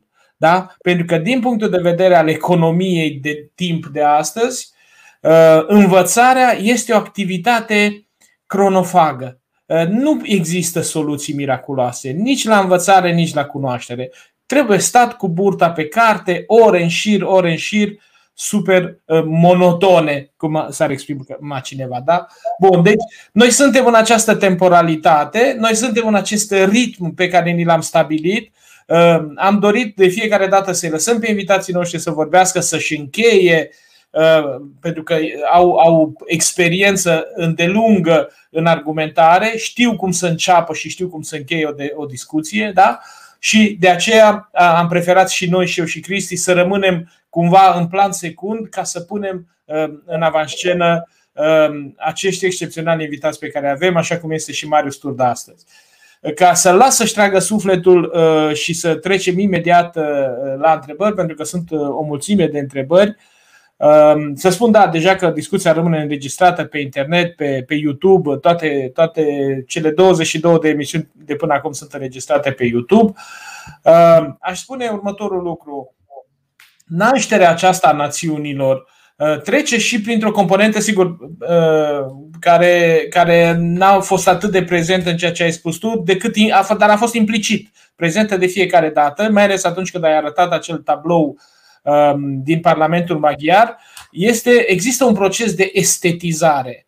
Naționalismul nu este doar rațional, nu este doar o chestiune de justificare istorică, savantă, științifică, biologică și așa mai departe. Spuneam la început și ai spus și tu de multe ori că există o motivație afectivă, dar e, e, e și afectivitate multă și e și senzitivitate, în sensul în care sunt convocate toate simțurile în, uh, uh, în transformarea uh, cuiva în membru al unei comunități. Această dimensiune de estetizare în toate sensurile cuvântului, aestezis în sensul, în sensul grecesc, dar și estetic în sensul de creație artistică. Știm bine și știi mai și tu la fel de bine, știe toată lumea că în secolul XIX avem o mobilizare și în secolul 20, evident, dar în secolul XIX mai ales o mobilizare extraordinară a elitelor culturale care scriu versuri, care pictează, care compun muzică patriotică sau care uh, produc opere de artă, statui, clădiri și așa mai departe, care au acest dar de a coagula în jurul unor sentimente înălțătoare și nu în jurul unor senzații foarte puternice națiunea uh, sau ideea națională. Uh, ai pomenit în mai multe rânduri, evident, naționalism înseamnă și guiaș, și um, uh, sarmale, naționalism înseamnă și ie, naționalism înseamnă și și așa mai departe. Deci eu, e vorba de, de, de, a, de, a, de a completa această dimensiune rațională cu o dimensiune foarte uh, senzorială a naționalismului și care cumva mai mult decât aceea rațională este ireductibilă. Adică uh, știm bine, românii noștri sunt uh, iubitori de țară și prin aceea că chiar dacă sunt de 30 de ani într-o țară străină, în Anglia, în Austria sau în Franța, ei continuă să-și ducă pălincă și sarmale sau slănină de acasă, pentru că e ceva ireductibil acolo. Da? Și e, e o dimensiune foarte, foarte interesantă și care cred că îl joacă foarte mult uh, în a ține vie într-o dimensiune, să nu spun chiar irațională, dar cumva să-i spun uh, senzorială, uh, ideea de, de apartenență la o comunitate afectivă foarte puternică. Așa. Bun. Da, de acord cu tine, dar trebuie să te gândești că asta este totuși uh, creația culturii înalte.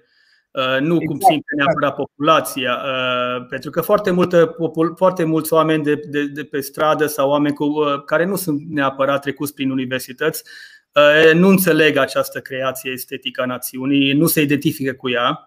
Pentru ei, cum ai spus și tu, ei se gândesc la lucruri mult mai terestre într-un fel și ceea ce înseamnă pentru ei națiunea. Dar acest proces de estetizare uh, și reprezentare a națiunii făcut de către poeți, pictori, sculptori și clădiri și așa mai departe este într-un fel ceea ce vezi ceea ce vezi, nu ceea ce simți neapărat. Vezi pe stradă, vezi în muzee.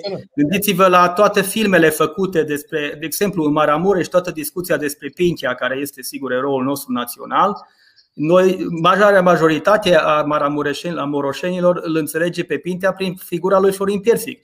Deci ei au, comunismul i-a făcut iubitor de Pintea.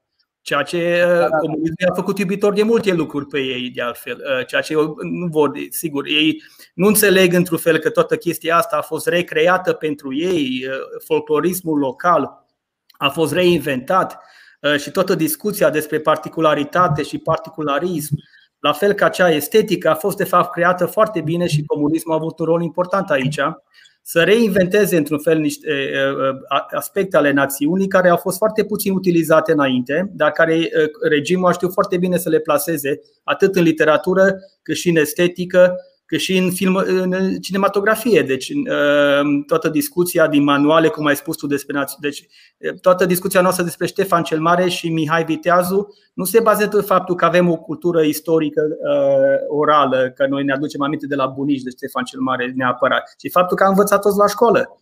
Uh, așa a fost și treaba cu Avram Iancu, marele erou, toată lumea îl iubește pe Avram Iancu, dar foarte bine, cum a spus Silviu Dragomir, bietul Avram Iancu nu numai că a murit nebun, a murit și în șanț. Deci avem o problemă cu eroii noștri care pur și simplu, um, dacă ne uităm la exact cum s-a întâmplat, um, problema este complet diferită, înțelegi, Ciprian?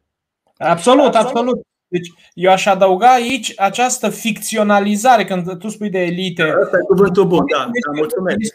Știi? E o ficțiune în sensul cel mai.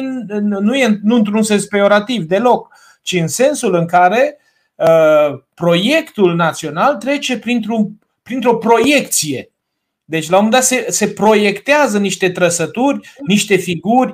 Uh, uh, de, uh, tu ai spus de Florin Piersic, dar și figurile lui Ștefan cel Mare, Mihai Vitează și așa mai departe, așa cum le cunoaștem noi, cu care ne, cele cu care ne identificăm noi, sunt creații artistice de secol XIX, în cel mai, în cel mai bun caz, ca vechime spun, dacă nu sunt chiar mai recente. Adică avem acea figură eu știu, țin minte că în școală știam să-l desenez perfect pe, pe Mihai Viteazu după ce, celebrul tablou sau singurul tablou care era foarte, foarte prezent atunci în, în manuale. La fel cum toate aceste gapuri istorice sunt acoperite, toate aceste blancuri nu, din istorie sunt acoperite de o idee deci de o, de o retroficțiune cumva, nu? E un soi de proiecție. Uh, națiunea este de fapt o retroproiecție, adică proiectăm pe trecut ceva care să conducă dinspre trecut până la noi. Da? E un soi de teleologie. Inventăm, inventăm trecutului un viitor. Da? Și asta, asta e foarte, știi, e ca și cum, cum ai spus și tu cu Arpad sau cu uh, Saint Istvan în Ungaria, au venit ca să pregătească a doua venire, care ar fi aceea lui Orban de astăzi, să zicem, nu? Uh, pentru că avem, avem uh, cum eram și la Ceaușescu, erau freșcele acele ale naționale de la Decebal, uh, Ștefan cel Mare, Tudor Vladimirescu și ultimul în galerie era Ceaușescu. Adică e nevoie de un soi de continuitate de asta ficțională, căreia noi îi, îi pierdem în timp ideea ficțională. Adică renunțăm la, la a la a crede sau a, a ne lăsa convinși de ideea că ar fi o ficțiune. Nu ne mai interesează că nu e adevărat. E ca și când ne uităm la un film și ne identificăm atât de tare cu personajul din Titanic încât uh, plângem la sfârșit pentru că nu e așa, uh, uh, lucrează la nivel psihologic. De unde și poate din această dimensiune estetico-ficțională este și, și, și, și potențialul pasional din naționalism, care îl face atât de periculos și atât de ușor de mutat în maniheisme foarte tari. Sunt multe întrebări care se bazează exact pe asta, pe ideea de naționalism bun, ideea de naționalism rău, dacă și noi și ungurii suntem naționaliști, este un naționalist superior altuia.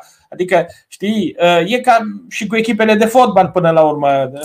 Da, da, da, da, da o investiție afectivă, ne investim și ne proiectăm excesiv, făcând, desigur, abstracție de, de elementul rațional de aici. Așa. Și asta Bine, este. Să... Pardon. Spune, Cristi. Nu vreau să zic până să iei întrebări, aș, aș întreba și eu aici pe, pe Marius ceva, pentru că tu ai vorbit de ficțiunile care au fost făcute prin filmele românești. Și acum ce să zic, uh, să ne uităm la filmele acelea istorice și să găsim jos de tot scriind acest film este o ficțiune sau la început acest film este o mhm. ficțiune. Dar asta mă duce cu gândul la ce a spus uh, uh, Marius când s-a referit la pericolele naționalismului, că poate să dea ușor în rasism sau în altceva. Până la urmă, cum putem noi să ne apărăm de, de, de a cădea în, în plasa acelor pericole? Da, mulțumesc de întrebare. Uh, uh, da, este important să, să subliniez un lucru. Uh, nu am vrut să trivializez. Um, bine, nu am făcut o discuție, cum am spus de la început, nu am vrut să facem această discuție academică, să țin o prelegere și atunci, sigur, am vorbit într-un fel care să fie mai liber, dar nu am vrut să dau senzația că trivializez importanța subiectelor pe care le-am discutat și la fel și cu ficțiunea. Sunt de acord cu Ciprian că este o ficțiune, dar asta nu înseamnă că uh, nu este uh, o ficțiune reală. Că, exact, că nu este reală. uh, și că nu este într-un fel uh, mobilizatoare și că nu este creativă și că nu este uh, uh, într-un fel, dacă nu există această ficțiune, să-i spunem așa, nu exista România. Nu aveai România mare, nu aveai România, uh, nu aveai, uh, aveai nevoie de această ficțiune. Acum, întrebarea ta, uh, uh, și toate popoarele o au, nu contează, și o aveau, au avut și în vechime, uh, în diferite forme, această mit al originii, cum a spus bine Ciprian. Ai această proiecție în timpuri memoriale, dar o faci cu scopul de a te uita la viitor, ca să-ți asiguri țării un viitor sau să-ți asiguri ție ca și națiune un viitor. Deci ăsta este scopul. De aia scormonești prin arhive, de aia scormonești în găoasele munților și în, în, în peșteri. Dar Uh, Cristian, problema este că uh, în, această toată, în acest proces de, de reflexie, că este la un moment un proces de reflexie, atât personală cât și colectivă, dar cine sunt eu, de unde vin, ce rol am, uh, cum pot să fac bine, națiunile fac și lucruri bune, nu doar lucruri rele. Da? În acest proces de, de, proces de introspecție individuală și uh, colectivă, Intervine momentul în care uh, ceva este insuficient, înțelegi? Care îl identific eu ca fiind momentul cheie în care uh, intervine uh, derapajul. Este insuficient. Acum definesc această insuficiență în multe feluri. De exemplu, îmi dau seama că sunt prea mulți evrei în satul meu. Uh, am, îmi dau seama subit că băi, nu reușesc să fac nimic în viața asta. Orice în ce muncesc tot timpul și toată munca mi se duce pe, pe râpă. Familia mea rămâne tot mai săracă, înțelegi? Îți dau exemplu cel mai simplu. Da? Și de ce, am, de ce se întâmplă acest lucru? Și mă uit în jurul meu și îmi dau seama, stai puțin, că găsesc eu o explicație foarte simplă aici. Sunt evreii care fac toată treaba asta. Da?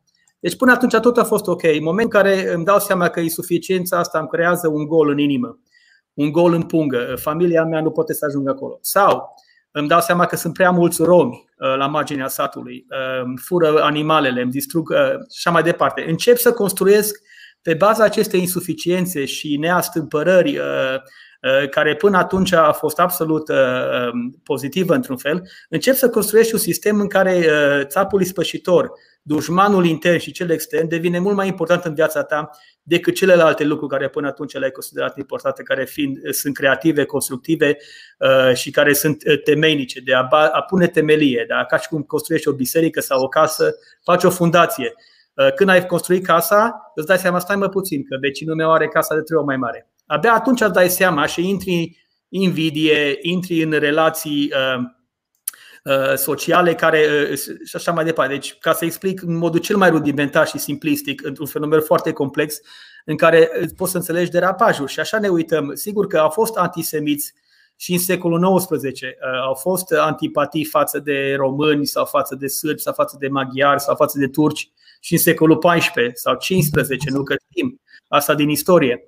Dar abia în secolul 20, când intervine această insuficiență, este canalizată colectiv. Da? Această energie negativă este, este canalizată colectiv și, sigur, pe fundalul destrămării imperiilor, a, a războiului mondial, primul și al doilea, ai această, această luptă în, în ring. Deci națiunile se, ca și sunt luptători pugiliști în ring, în care fiecare încearcă să, să dea knockout la celălalt. Uh, spre, spre disperarea vechilor gânditorii de secolul XIX liberal, care sigur uh, au sperat că o Europa națiunilor, cum, cum au gândit-o uh, romanticii pașoptiști, da? vom trăi într-o Europa liberă, iubitoare de oameni, o Europa națiunilor în care toată lumea se va respecta și va fi fericită. Asta era visul pașoptiștilor pe baricadele din Paris Deja cu 1890-1900 vedem derapajul destul de radical înspre antisemitism. Uh, orice naționalism uh, din Europa Centrală era și antisemit. Iar în anii 20 vedem această rasializare care ajunge să ducă la extreme ideologice. Uh, în care toate aceste lucruri, care n-au, într-un fel, cum spuneam, am dat exemplu Maramureșului, foarte puțină populație înțelegea toată această discuție academică și culturală. Da? Ei nu puteau să citească, era oricum analfabeți, 80% din populație. Uh, ei nu citau dezbaterile dintre Nae Ionescu despre ce înseamnă care e bunul român. E bunul român, poate catolicul să fie bun român? Poate să fie român, dar poate să fie bun român. Deci dezbaterea asta care are Nai Ionescu despre catolici și despre români și ortodoxie, crezi că o înțelegea țăranul din, uh, din Vișeu, de sus, din Maramureș. E complet. Uh, sau discuția dintre, uh, pe care o face către Sebastian, de ce evreul nu poate să devină ontologic, oricât se asimilează rasial, este imposibil pentru el să devină român, sau pentru uh, cei din Budapesta sau din Viena care vorbeau la cafenea despre uh, ceea ce înseamnă să fii german. Înțelegi ce o să spun? Deci aia e sigur discuția asta și derapajele. Problema este, și este problema care ne avem acum, știi? De asta este importantă această discuție și uh, vă mulțumesc că o faceți. Este că uh, și atunci, așa acum, intervine un moment destul de interesant în care populația devine subit interesată. Uh, ei nu participă de multe ori la dezbatere academice că nu le pot urmări, nu interesează că sunt plicticoase, dar dintr-o dată uh, poate să fie la alegeri, cum s-a întâmplat în America, Donald Trump, poate să fie la Brexit, poate să fie în România sau în Ungaria, dintr-o dată vezi că subit, subit vorbind, ai o populație care gândește ca și cum ar fi citit toți clasicii rasiști ca și cum ar fi citit Gobineau sau ca și cum ar fi citit Zelea Codreanu sau cum ar fi citit Adolf Hitler și te întrebi, stai, dar cum, se, cum dintr-o dată apare acest grup de oameni care votează în felul ăsta? Ai o democrație, ai o exprimare liberă da, la da. vot Și când s-a întâmplat transferul de, de, de cunoaștere? Pentru că tu nu l-ai urmărit deloc, pentru că toată discuția nu s-a purtat cu oamenii de pe stradă, s-a purtat între oameni așa, academici, intelectuali, oameni fini, cum se spune. Și în momentul când te-ai lovit această realitate, îți dai seama că ai pierdut trenul. Uh, și de aia trebuie să fim atenți. Așa cum au fost atenți unii, dar nu toți în anii 20, așa suntem acum, vedem ce se întâmplă da? în toate țările și intelectualii sau oamenii de cultură sau oamenii publici. Uh, din nou mi se pare că au pierdut trenul, pentru că nu și-au dat seama că populația ascultă. Populația nu numai că ascultă, omul de rând nu numai că ascultă, dar și de fapt și înțelege ai da, acest da, sentiment, da. sigur, omul, omul e prost, el nu înțelege nimic și tu, sigur, tu ești intelectual și ești rafinat. E o mare greșeală. Este o mare greșeală care o plătești politic destul de scump. Așa e. Așa e. Aș vrea să mi-ar plăcea să putem continua exact această discuție, că asta ne-ar ajuta poate să înțelegem și ascensiunea extremismului în România de astăzi.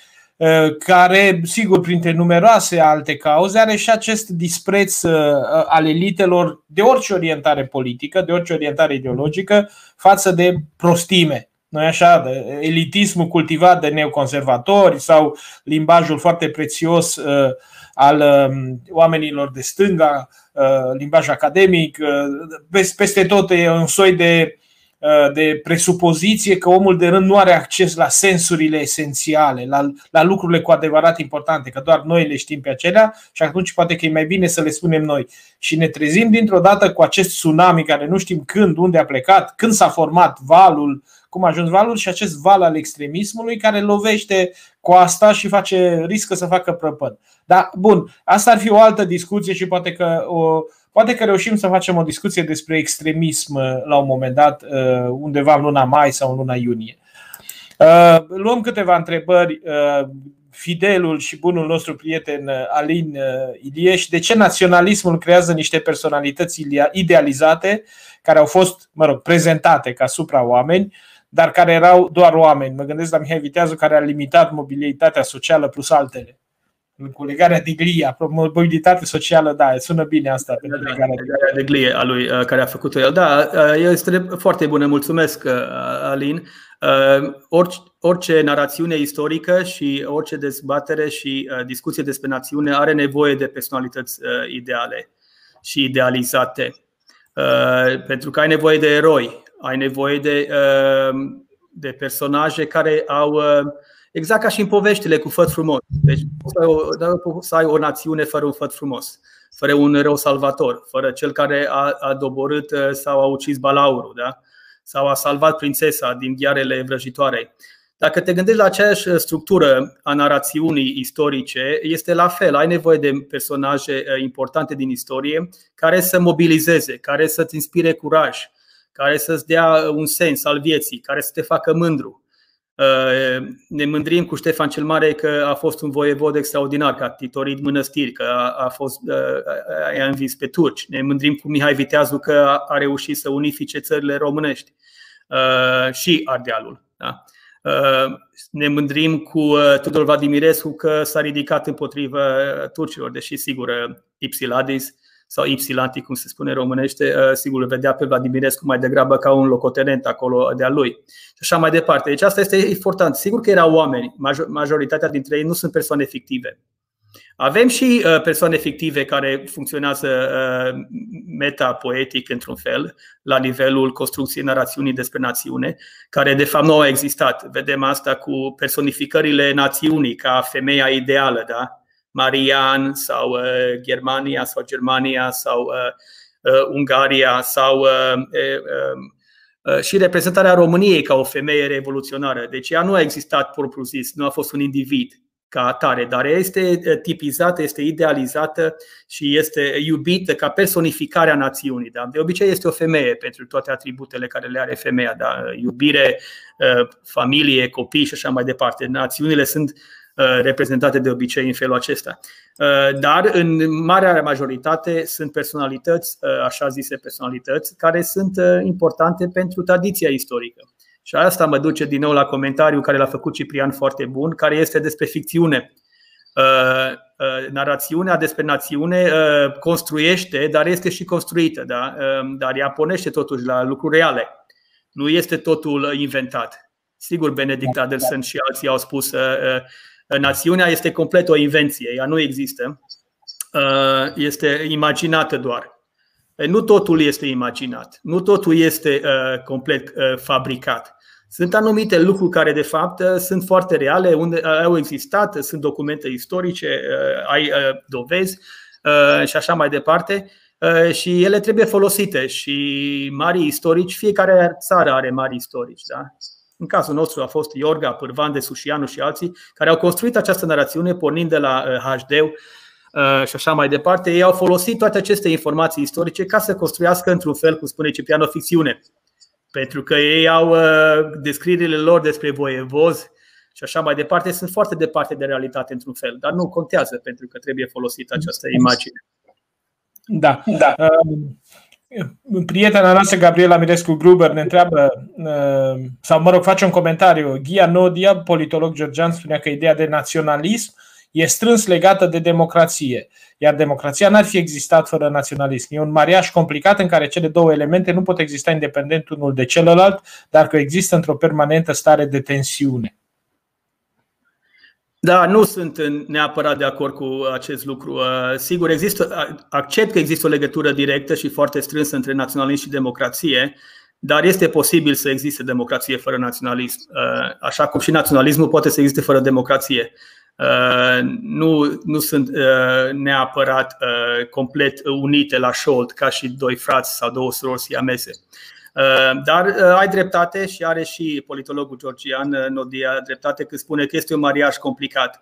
Și ca și în orice căsătorie sau în orice mariaj, ai momente mai dificile, treci prin în momente grele ca soț și soție, momente mai bune, mai apar și copii, mai ajung la bătrânețe și așa este și relația dintre naționalism și democrație. Au avut momente foarte bune împreună, Uh, dar, din păcate, după cum vedem acum, cred că uh, căsătoria lor este în criză, mariajul lor este în criză um, și trebuie intervenit într-un fel. Um, um, ca să folosesc metafora în continuare, trebuie intervenit și salvată căsătoria dintre democrație și naționalism. Pentru că da, da. poți să ai un naționalism civic sănătos și uh, respectuos într-o democrație, nu trebuie să degenereze în, în, în xenofobie, nu trebuie să degenereze în rasism, nu trebuie să degenereze în, în suminarea democrației, pentru că la urma urmei naționalismul asta o să facă. Va sumina până la urmă și va distruge Înțelege? E o relație de iubire și ură între naționalism și democrație, dacă, dacă îmi permis să spun așa. Deci, până la urmă, din prea multă dragoste, ajungi să, să distrugi.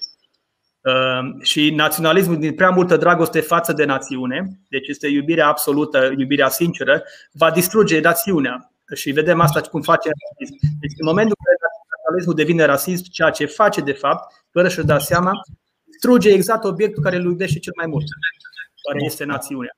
Și atunci rasismul distruge, uh, distruge această încredere în care o mai ai. Și asta este un, un lucru extraordinar. Uh, Alex ne întreabă dacă lucrarea de Iure Belli ac Pacis de Hugo Grotius de la începutul secolului XVII este lucrare definitorie pentru conceptul de naționalism.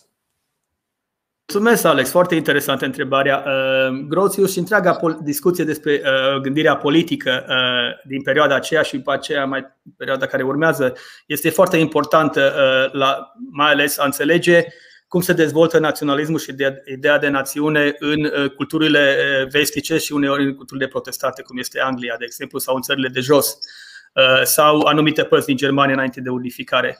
Și această discuție care ține mai degrabă de filozofia politică, care este într-un fel premergătoare conceptului Uh, de naționalism care el se dezvoltă, cum să știm acum, secolul XVIII.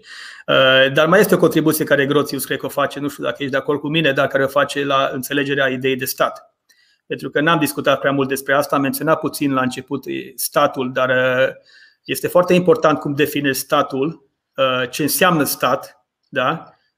într-un cadru monarhic, de exemplu, da? Ai monarhia, uh, corpul invizibil al regelui și cum construiește întreaga structură a statului și ce este statul. Ai toată schimbarea care aduce Revoluția franceză, care distruge complet și Revoluția franceză este cea care propune naționalismul ca o religie seculară și care face din naționalism narațiunea de bază Și de, dar Revoluția franceză, ca și cea americană de almiter, preluează foarte mult din toată această discuție uh, cum o definești uh, și dacă, cum definești statul, cum definești dușmanul, protejarea uh, și așa mai departe, pe care filozofii și gânditorii, cum a fost Grotius, de exemplu, au făcut-o încă de la începutul secolului XVII, da? care este menirea statului. Este menirea statului să protejeze corpul națiunii sau corpul populației, poporul, sau este statul, într-un fel, expresia elitelor politice și elitelor care sunt în stare să creeze cultură și civilizație. E o discuție care ține din acest nivel, dar ai dreptate. Ehm, nu am menționat, nu am menționat numele lui, dar foarte bine ai făcut că ai făcut totul, îți mulțumesc. Ehm, dar asta ar fi o discuție în sine separată, absolut, care din nou trebuie făcută. Gândirea politică și filozofia politică și cum se nasc aceste concepte, care ține mai degrabă de o discuție despre istoria ideilor și a conceptelor. Absolut. Ehm, schimbăm un pic registrul. Ce părere aveți de dicționarul moldovenesc-românesc de stati, care conține 19.000 de cuvinte moldovenești explicate în limba română? Justifică un astfel de dicționar așa zisă existența națiunii moldovenești? Da, o întrebare foarte interesantă, mulțumesc. Uh, da, tot timpul sunt destul de sceptic când vine vorba de astfel de lucruri, pentru că am văzut-o pe, uh, în cazul Maramureșului, ca să Uh, la ce obsesii poate să ajungă uh, printre primele scrieri în limba română sau primele scrieri românești, pardon, nu în limba română, dar în scrieri românești au fost în Maramureș, cum știm, și bineînțeles că uh, asta nu a dus la crearea unui unei națiuni maramoroșenești sau maramureșenești, nu avea nicio legătură. Da? Uh, și toată discuția despre rotacismul nostru, că putem să spunem cuvintele acum, uh, ca să nu vorbesc. Da, da, se simte, se simte, se simte cum le spui. Uh, da, bine, dacă aș spune cuvintele cum le pronunțăm noi în Maramureș, în care sigur avem acest rotacism care nu există de fapt sau a existat foarte puțin în Bihor, dar nu a existat în Moldova și așa mai departe. Și uh, toată această discuție este, uh, este foarte interesantă din punct de vedere lingvistic, bineînțeles, este foarte interesantă din punct de vedere istoric dar, uh, dar nu are nicio legătură într-un fel cu uh, așa zisa națiune. Uh, națiunea română este suficient de mare și de încăpătoare ca să-i aibă și pe moldoveni, inclusiv cei de dincolo de Prut, după cum bine știm. Asta nu înseamnă că în ultimii 60 de ani, 70 de ani, după anii 50, când Republica Moldova, sigur, fiind parte din Uniunea Sovietică, au încercat foarte puternic să creeze nu doar un stat moldovenesc, o gândire moldovenească, dar și o națiune moldovenească și, bineînțeles, cuvinte moldovenești care sunt, într-un fel, nu sunt uh, românești, ceea ce este o completă ficțiune. Asta chiar că este o ficțiune. Așa cum eu aș spune, toate cuvintele mele care le spun în, Maramureș, în, în dialectul meu maramureșenesc nu sunt cuvinte românești. Uh, pot să spun lucrul ăsta, dar este fals. Sunt cuvinte românești, bineînțeles, chiar dacă au accentul sau uh, influențe maghiare sau rutene, ele de fapt sunt parte din limba română. Este la fel și cu uh, discuția despre uh, absolut, absolut. moldovenească și tot respectul pentru uh, moldovenie dincolo de Prut, dar uh, asta este într-un fel politizarea politizarea lingvisticii, politizarea ideii de națiune într-un fel care este derapajul de care vorbea Cristian în altă direcție, nu spre rasism, ci spre uh, esențializarea totală pe motive ideologice și politice. Da, de la același urmăritor sau urmăritoare, um, când naționalismul, de, când devine naționalismul destructiv, ce condiții trebuie să îndeplinească naționalismul astfel încât să aibă exclusiv valențe pozitive din punct de vedere internațional unanim acceptate, constructive? Da, asta da. este utopic într-un fel. Nu, nu, nu, nu există uh, să aibă exclusiv valențe pozitive și nu va exista niciodată uh, să, uh, o perioadă în care va fi internațional uh, acceptat uh, unanim. Pentru că, într-un fel, orice cred eu că este bine pentru mine, altă, o persoană din alt grup sau din altă națiune poate să spune că e rău pentru el sau pentru ea. Și asta este imposibil. Nu este vorba de vorba lui Emanuel Kant. Nu putem crea pace universală pe naționalism. Aceasta a fost utopie în care gânditorii de secol XIX, i-am menționat pe pașoptiști și pe liberalii uh, romantici, care credeau că, ca după Herder, că fiecare națiune are limba ei, fiecare națiune are caracterul ei, fiecare popor. Și trăim uh, ca și într-o grădină a raiului uh, în care absolut toți suntem împăcați cu noi înșine și vom putea Bineînțeles că la nivelul de drept internațional și la nivelul de dezbaterii internaționale, și Ciprian știe asta foarte bine că a avut o funcție diplomatică, aspirăm să fie așa. Aspirăm ca toate națiunile să fie tratate egal. Aspirăm ca toată lumea să fie tratată egal, să existe respect față de cel mic sau mai puțin important pe hartă sau cu populație mai mică sau la fel ca și cel mare, la cel care are o istorie diferită. Încercăm, bineînțeles, dreptul internațional face asta, mai ales după al doilea război mondial, când s-a încercat să se elimine într-un fel uh, acest darwinism social care caracteriza relațiile internaționale, în care, sigur, cel mai puternic avea un cuvânt de spus. Dar după cum știm și ne uităm la ce s-a întâmplat în timpul războiului rece, ce s-a întâmplat în ultimii 60 de ani, uh, nu a diminuat deloc uh, pretențiile Americii sau Uniunii Sovietice sau Rusiei acum să-și impună punctul de vedere într-un fel care nu are nicio legătură cu uh, uh, respectul față de alții neapărat. Deci nu contează, chiar dacă în teorie, bineînțeles, democrația americană este bazată pe faptul că toată lumea este egală, dar după cum știm, vorba lui George Orwell, unii sunt mai egali decât alții.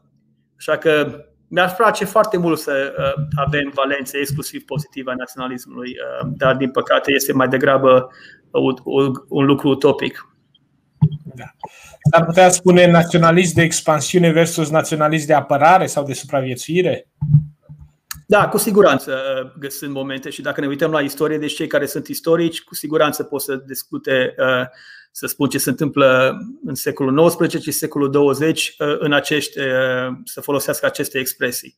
Este foarte clar că în unele cazuri ai, cum s-a întâmplat în anii 40, bineînțeles, cu invazia Uh, din Europa Centrală și de Est și în invazia uh, Uniunii Sovietice de Germania nazistă, este clar că ai un naționalism de expansiune și pentru teritoriu și pentru resurse, iar uh, multe dintre aceste popoare pur și simplu trebuia, s-au apărat, trebuia să supraviețuiască într-un fel și au dezvoltat formele lor naționaliste de, de coeziune socială, de afecțiune, de strângere de aproape ca să supraviețuiască. Deci ai momente uh, istoria îți dă această posibilitate să, să discuți naționalismul și în acest fel.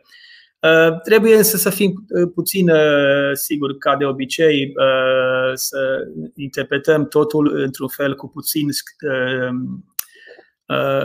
cum să-i spun, precauție, pentru că, cum a dat Cristian, de exemplu, Iugoslaviei, vedem în cazul Iugoslaviei că multe din aceste naționalisme de supraviețuire pot să devină foarte agresive și foarte violente la un moment dat uh, și avem un exemplu acolo. Deci este posibil uneori ca ceea ce pornește ca un naționalism de apărare și supraviețuire să devină un naționalism agresiv și de expansiune. Uh, cum ați definit termenul de iredentism? Aș rămâne la această primă întrebare pentru că a doua este necesară această ideologie în epoca modernă. Evident, nu știu dacă ce poate să însemne necesară în raport cu trecutul, cu prezentul, cu viitorul, dar deja iredentismul, iată, e un termen uh, Uh, cred că suficient de provocator care merită poate uh, măcar menționat. Da, da, da, și mă bucur că l-ai menționat, pentru că um, când am vorbit despre Grecia, uh, aș, acolo trebuia menționat, pentru că toată discuția despre autohtoni și heteroctoni, adică greci din statul grec și greci din afara statului grec, se purta în, în jurul iredentismului. Deci statul grec când a pornit campaniile din anii 20 de recucerire a ceea ce credeau ei că este, uh, le aparținea da, până în Asia Mică, a pornit din, din, pe premiza că uh, mișcarea lor era una de naționalistă iredentistă. Deci ei trebuiau să recucerească uh, aceste teritorii, iredentismul grec. Iar în cazul României, bineînțeles, s-a purtat această discuție în secolul XIX până la 1918, iredentismul românesc, atât cel din Ardeal cât și cel din uh, uh, de recuperare. Asta înseamnă iredenta, asta înseamnă de la asta punește. Trebuie să recuperezi ceva care uh, consideră că îți aparține. Ceea ce vedem că se întâmplă, bineînțeles, după 1920 în cazul naționalismului maghiar. Absolut orice discuție, de la discuția economică până la discuția filozofică despre caracterul național în Ungaria după 1920, Uh, avea o natură iredentistă, pentru că se pornea de la premiza că va trebui recuperat uh, teritoriile care le-au pierdut la Trianon. Uh, și această toată legi, legi iredentiste și așa mai departe.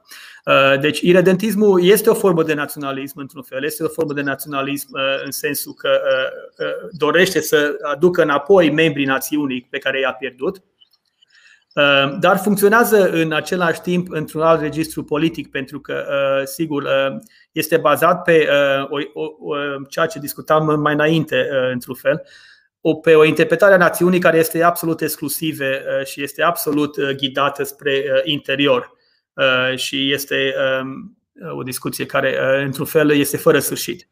Pentru că ceea ce, ceea ce maghiarul consideră că este a lui, românul consideră că este a lui, ceea ce sârbul spune că este a lui, croatul spune că este a lui și așa mai departe. Deci, în momentul în care naționalismul devine redentism, iredentismele sunt absolut incompatibile, nu, nu, nu pot să ajungă la nicio soluționare, decât unul va trebui să piardă și atunci va fi tot tipul un perdant și va rămâne tot tipul iredentist.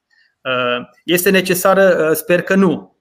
Sper că suntem destul de maturi politici să nu cădem în plasa iredentismului, dar cu siguranță este un curent la nivelul populației și la nivelul gândirii politice în anumite cercuri și în anumite țări foarte puternic iredentismul. Să nu ne facem iluzia că a dispărut, pentru că vorbim de iredentism cultural, putem vorbi de iredentism religios, iredentism economic, nu doar iredentism teritorial. Nu vrem da, înapoi da. doar teritoriile, ci vrem înapoi anumită relație directă cu cei care noi credem că ne aparțin națiunii noastre.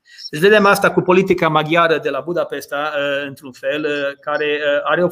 și, sigur, este foarte, sună rău iredentist când spui așa, dar este, trebuie înțeles în felul acesta și în felul acesta, nu doar în felul negativ, ci și în felul acesta pozitiv în care încerci, bineînțeles, să re, re, reconectezi membrii națiunii pe care vrei să-i ai aproape. Și atunci, sigur că ai, uh, ai forme uh, de iredentism economic uh, religios, prin ajutorare, prin finanțări, prin ce dorești tu să faci asta. Da, da, și... da. Bine, te, te, te mai întrerup din când în când, nu te superi. Te rog, te rog, cu mare plăcere. Tot Gabriela ne întreabă dacă lucrarea lui Benedict Anderson, nu sunt, mă rog, comunitățile imaginate, de fapt, nu lucrarea, ci comunitățile chiar nu sunt ostile idei naționaliste, cum vedem la Gellner sau Hobsbawm. Sunt imagined communities formula naționalismului într-o lume globalizată? Foarte bună întrebare, mulțumesc din nou. Uh, da, uh, sunt, uh, sunt un răspuns și o formulă. Problema este că lumea globalizată de astăzi devine din ce în ce mai etnicizantă, radicalizată și rasializată. Și atunci ai o mare problemă pentru că um, ceea ce ești imaginează da, ca și comunitate te trezești că de fapt despre ce vorbesc este un lucru foarte esențial, esențializat, pardon, uh, și uh, particular și unic. Da? Uh, ne imaginăm comunitatea franceză, dacă vorbești cu un francez, el de fapt ce spune este o, discuție, este o definiție destul de rasială a ceea ce înțelege prin francez. Și asta este problema care avem, pe care Benedict Adelson n-a văzut-o atunci, pentru că, sigur, pentru el toată discuția despre etnicitate și rasă nu este importantă, pentru că el, într-un fel, explicația lui uh, elimină toată această uh, posibilitate, într-un fel, și nu a, nu a văzut destul de uh, clar ce se întâmplă din felul ăsta. Dar um, asta este problema. Ea a funcționat foarte bine o perioadă, aceste comunități imaginate, în care naționalismul exista, dar era, cum spunea, cum discutam înainte și avea legătură, are într-un fel legătură cu întrebarea precedentă. Într-o lume globală, uh, ne suntem toți localizați, dar în același timp participăm colectiv la un transfer global al cunoașterii și așa mai departe. Dar dacă când se pune problema, cum spunea și Ciprian, când, când închid calculatorul, mă duc și mi-au o gură de horincă și mă simt foarte particular și specific în, în dimensiunea mea etnică, da? vorba lui Vulcănescu, dimensiunea românească a existenței. Și atunci uh, nu mai este o comunitate imaginată, este o comunitate foarte reală la care eu nu vreau să renunț. Chiar dacă am uh, comunități uh, imaginare și imaginate multiple. Deci omul de astăzi, persoana de astăzi, omul secolului 21 funcționează simultan în comunități imaginate. Asta este interesant și asta noi cercetători ai naționalismului trebuie să se uite la această nouă formă de socializare care nu este doar uh, intraumană, intertextuală, dar este complet imaginată, literar imaginată, că se întâmplă pe internet. Deci Benedict Anderson nu știa la ce va duce uh, uh, rețelele de socializare internetul și așa mai departe. Ai indivizi care sunt conectați mii de kilometri între ei, dar participă complet mental la același proces de imaginare a grupului lor, în care unii dintre ei, cum am văzut că s-a întâmplat în țările scandinave, da, te duci și omori, adică ajungi să ucizi în numele unei idei, creată complet, imaginată complet în noua formă de socializare umană care este virtuală. Și asta el n-a, n-a, n-a putut să, deci sigur, nu e, nu e vina lui. Nu a putut să se gândească că vom ajunge în comunități imagina, imaginare și imaginate, ambele, în care uh, funcționăm uh, național și cultural și lingvistic, dar în același timp creăm realități care sunt foarte diferite. Și aici trebuie făcută noua cercetare. Noua cercetare naționalismul trebuie să se ocupe de spațiu virtual. Ce se întâmplă în spațiu virtual și discuțiile din uh, cyberspace despre toate aceste lucruri, acolo este acum lucrurile cele mai interesante și din nefericire cele mai periculoase. Cristian, sper că ești de acord că vorbeam de derapaje. Acolo se întâmplă discuțiile. Pe Facebook ai relații, lumea scrie tot felul de lucruri. Pe chat rooms și ceea ce se numește dark web, nu?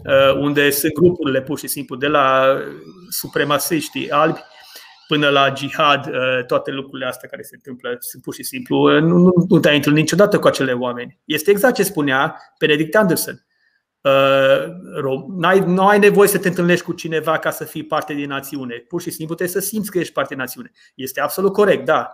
Dar vedem ce se întâmplă acum, exact în același fel funcționează aceeași interpretare și paradigmă pentru a crea Uh, aceste monstruozități uh, și uh, cum, cum, cum deconectăm oamenii. Asta e foarte interesant. Cum deconectăm oamenii de la conectivitate? Da, da. Că ei își pierd sensul vieții. Deci dacă iei calculatorul la un tânăr de 16 ani și spui că nu ai voie să mai mergi pe internet niciodată, te sinucizi. Adică nu mai ai sens social. Ceea ce este, era complet de negândit acum 10 ani sau acum 30 de ani. Nu? Este așa, așa, Marius, aș adăuga aici, uh, citesc și eu și predau un curs de culturi digitale și cu ocazia asta răsfăiesc foarte, foarte multe texte care îmi pică în mână și aflu că tot mai mulți sociologii se pun de acord asupra ideii că uh, nu mai are sens să vorbim despre lume virtuală, lume reală. Pentru că realul nu este, lumea virtuală nu e considerată niciun fel, sau mă rog, a fost ipoteza de lucru inițială din anii 90, anii 2000, Cristi poate că ar fi mult mai potrivit decât noi să răspundă la asta. Uh, am stat cu ipoteza acestei separații între lumi, dar felul în care se întrepătrund astăzi și dimensiunile acestei întrepătrunderi între real și virtual fac ca deja real și virtual din punct de vedere filozofic nu se opun pentru că virtualul îi se opune actualul, nu realul, așa, dar toate astea fac deci să vorbim despre o singură lume și de dimensiuni diferite ale, ale aceleași lumi. Așadar, ă, internetul nu este ă, o preocupare printre altele, este parte din tabloul general sau din pânza de fond ă, a, a internetului. Aș lua acum un, o întrebare mai specială. Sunt încă multe, nu cred că o să le putem lua pe toate. Suntem de două ore în emisie și uh, deja uh, suntem uh, mult uh, de, de, cu timpul depășit, dar avem un comentariu interesant. De ce în orice cadru academic găsim mai mulți exponenți ai gândirii progresiste globaliste în detrimentul celei naționaliste conservatoare? Partea mea de răspuns, aici v-aș invita pe amândoi să răspundeți în felul vostru, partea mea sună așa. În această emisiune, cel puțin, am invitat oameni de toate felurile și vom invita în continuare oameni de toate felurile. Da? Uh, am invitat și oameni uh, și creștini democrați. Vom avea peste două săptămâni uh, un reprezentant al conservatorismului românesc. Am avut și colegul care a vorbit despre globalism, nu este el însuși un globalist în sensul acesta peiorativ al termenului. Dana Jalobeanu, care a vorbit despre progresism, nu este o progresistă în sensul peiorativ al termenului. Despre naționalism, nu cred că trebuia să invităm pe cineva de la aur în niciun caz, iar despre conservatorism uh, invităm cineva care cunoaște teoria conservatoare. Prin urmare, uh, aceste clivaje mi se par absolut păgubi, păguboase în, în dezbaterile pe care noi le avem. Nu? Uh, voi cum vedeți lucrurile, Marius, Cristi? Bine, ca să răspund eu pe scurt, mie nu-mi plac termenii ăștia progresist globalist. Uh, eu prefer termenul de progres științific. Pentru că văd știința ca pe un progres științific, ca pe o acumulare de cunoștințe științifice. Iar termenul de globalist îl privesc ca termenul de pământean, pentru că odată ce mă uit la stele, descoper că suntem toți locuitori ai aceleiași planete.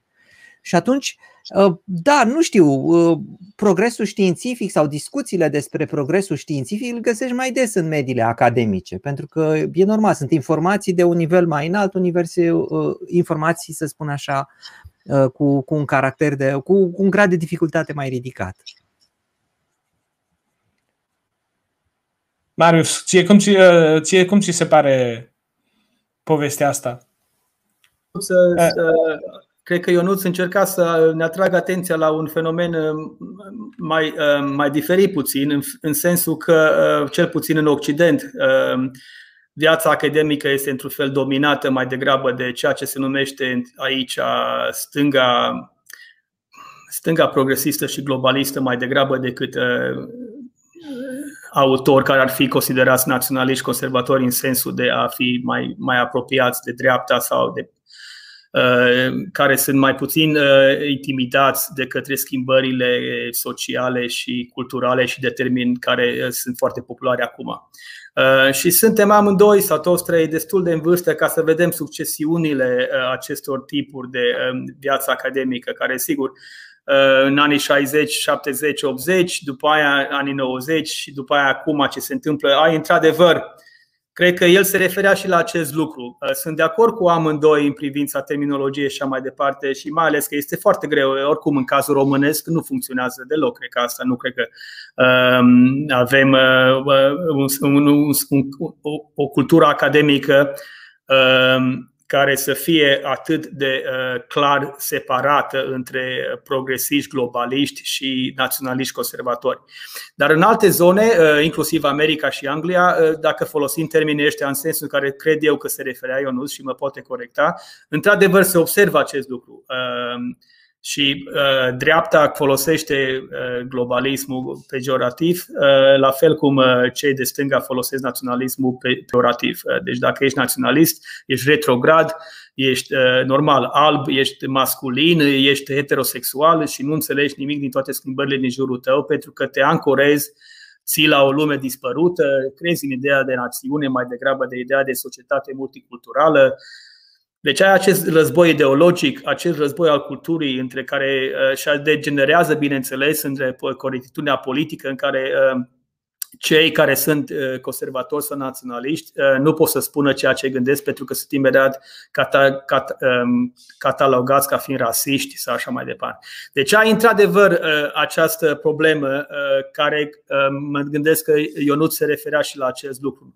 Nu doar la faptul că um, Uh, termenii trebuie nuanțați și explicați, cum a spus Cristian, și sigur, și eu la rândul meu dar nu, nu, nu folosesc astfel de termeni, dar mă, dacă mă gândesc la, la știință și la progres, mă gândesc în sensul ăsta, cum a spus uh, uh, Cristian, și mă gândesc, cum a spus și Ciprian la rândul lui, că în aceste discuții poți să inviți oameni care pot să vorbească despre conservatori fără să fie conservatori, deși, sigur, în secol, ceea ce e conservator acum nu are nicio legătură cu ce era conservator în secolul XIX uh, și așa mai departe. Poți să fii progresist uh, și să nu înțelegi deloc cum să discuți progresism. Deci ești progresist, uh, ești progresist. Punct. Nu trebuie discutat. Și așa mai departe. Cum poți să fii naționalist și să vorbești foarte cumpăn cu pătat și cu înțelegere, uh, nu, poate n-am reușit noi, despre naționalism. Uh, nu, nu, nu e o problemă să inviți un naționalist să vorbească despre naționalism. Uh, este posibil, rar, dar este posibil să ai o discuție foarte decentă cu un naționalist. Eu am întâlnit foarte mulți și naționaliști, și patrioți, și rasiști și am avut discuții foarte interesante cu toți și au fost momente extraordinare în care poți să dai seama că Uh, un naționalist poate să fie absolut um, îndreptățit sau îndreptățită să spună toate lucruri care crede că sunt importante pentru el sau pentru ea și pentru națiunea din care face parte, fără să cadă în acel derapaj de care spunea uh, uh, Cristian. Și asta se poate întâmpla. Dar uh, trăim într-o lume prea polarizată, din păcate, într-o lume care este antagonizată nenecesar, aș crede eu, în lume în care uh, respectul față de celălalt, în lume, în lume, o lume în care Ciprian o descria foarte bine, nu mai stai la bibliotecă să citești cărți, nu mai stai în casă să răsfoiești un album de artă sau să citești ce a scris Iorga sau Desușianu, ci pur și simplu ești într-un malaxor total, într-un, într-un vertigo neîncetat în care aceste, aceste apelative Uh, sunt foarte folositoare, dar sunt în același timp extrem de dăunătoare uh, și sunt folosite carme politice, da? Uh, sunt folosite carme academice pentru că ai probleme cu anumiți indivizi. Deci mă gândesc că am oferit un răspuns mai lung, dar mă gândesc că poate Ionuț, poate m-am înșelat complet, dar mă gândesc că poate se gândea și la acest aspect care este destul de vizibil, cred eu, și în România. Uh. Aș, aș adăuga la ce studiu, ai spus foarte bine, după, după părerea mea, aș adăuga faptul că această emisiune s-a născut inclusiv din refuzul pe care cel puțin eu și Cristi la început și mulți alții în jurul nostru, refuzul pe care îl declarăm de a reduce gândirea, de a reduce gesturile noastre, de a reduce pozițiile noastre la, um, la, la alternative din acestea dure, brutale. O, dacă nu ești naționalist, ești progresist. Dacă nu ești globalist, ești conservator și așa mai departe. E nevoie să înțelegem care sunt termenii în care vorbim și e nevoie să vorbim acestui public prin intermediul unor um, specialiști cum ești tu, că nu e ok să, să simplifici atât de, de, de brutal Uh, limbajul, pozițiile, valorile pentru a crea antagonisme. Că noi suntem într-un continuu de idei, de judecăți, de convingeri și așa mai departe, pe care doar niște instrumentări politice foarte cinice le fac să fie atât de negre versus albe, atât de, de polarizate. Asta este toată miza discuției până la urmă. Ideea nu este de a apăra aici un punct de vedere sau altă o ideologie sau alta. Ideea este de a înțelege tot acest spectru extraordinar. Iată, suntem la 22 de emisiuni, mai avem încă vreo 10-12 de acum înainte, vom face poate și la toamnă și suntem foarte departe de a epuiza măcar inventarul tuturor pozițiilor de cum să, uh, uh, să, să lămurim toate ideile care sunt în spatele um, acestor idei și ideologii. Um, prin intermediul uh, ascultătorilor și urmăritorilor noștri vom uh, încheia cu niște aprecieri, sigur, uh, trebuie să avem grijă și um, să avem grijă și de cum să spun, de stima noastră și de aprecierile pe care le primim din partea celor care ne urmăresc. Iată, oamenii ne spun că ne mulțumesc, îi mulțumim și noi, uh, îi mulțumim și noi lui Marius, a făcut un efort extraordinar timp de două săptămâni, l-a făcut voluntar, benevol și doar cu această, uh, doar cu această dragoste de, de înțelepciune și de, de, de convingere în valoarea uh, dialogului. Cred că sunt foarte folositoare toate aceste discuții în continuare. Aș vrea să să ne oprim, vă propun să ne oprim aici, chiar dacă mai sunt multe întrebări și comentarii. Uh, domnul Marius Turda poate să fie ușor de găsit uh, printr-un e-mail, puteți să-i puneți în continuare întrebări, puteți să puneți întrebări și pe uh, filmul care rămâne, pe registrarea emisiunii care rămâne pe YouTube. Noi vom continua emisiunea noastră joia viitoare, când îl avem invitat pe rectorul Universității din Cluj, Uh, Daniel David ne va vorbi despre patriotism dintr-o perspectivă mai degrabă originală, care este aceea a uh, psihologului. Știți bine, uh, domnul Daniel David este autorul unei cărți monumentale, Psihologia poporului român, în care a vorbit despre aceste lucruri și cred că va fi foarte interesant să trecem, iată, de la un politolog, un istoric, un arhivist, un, un cercetător um, polivalent precum e Marius Turda la un psiholog ca să înțelegem și mecanismele prin care uh, uh, patriotismul uh, se creează și se exprimă. Vă mulțumesc încă o dată tuturor, le mulțumim invitațiilor, mulțumim tuturor pentru răbdare și vă dăm întâlnire săptămâna viitoare la aceeași oră. La revedere! La revedere, vă mulțumesc! Noapte bună! Pentru cei care mai sunt la ora asta online, ca de obicei, după dicționarul de idei și ideologii, ne întâlnim și pe Discord. Discord.gg slash presure este locul unde continuăm să dezbatem audio. Deci dacă vreți să mai vorbiți despre aceste lucruri, intrați acum pe Discord, adresa este aici. La revedere!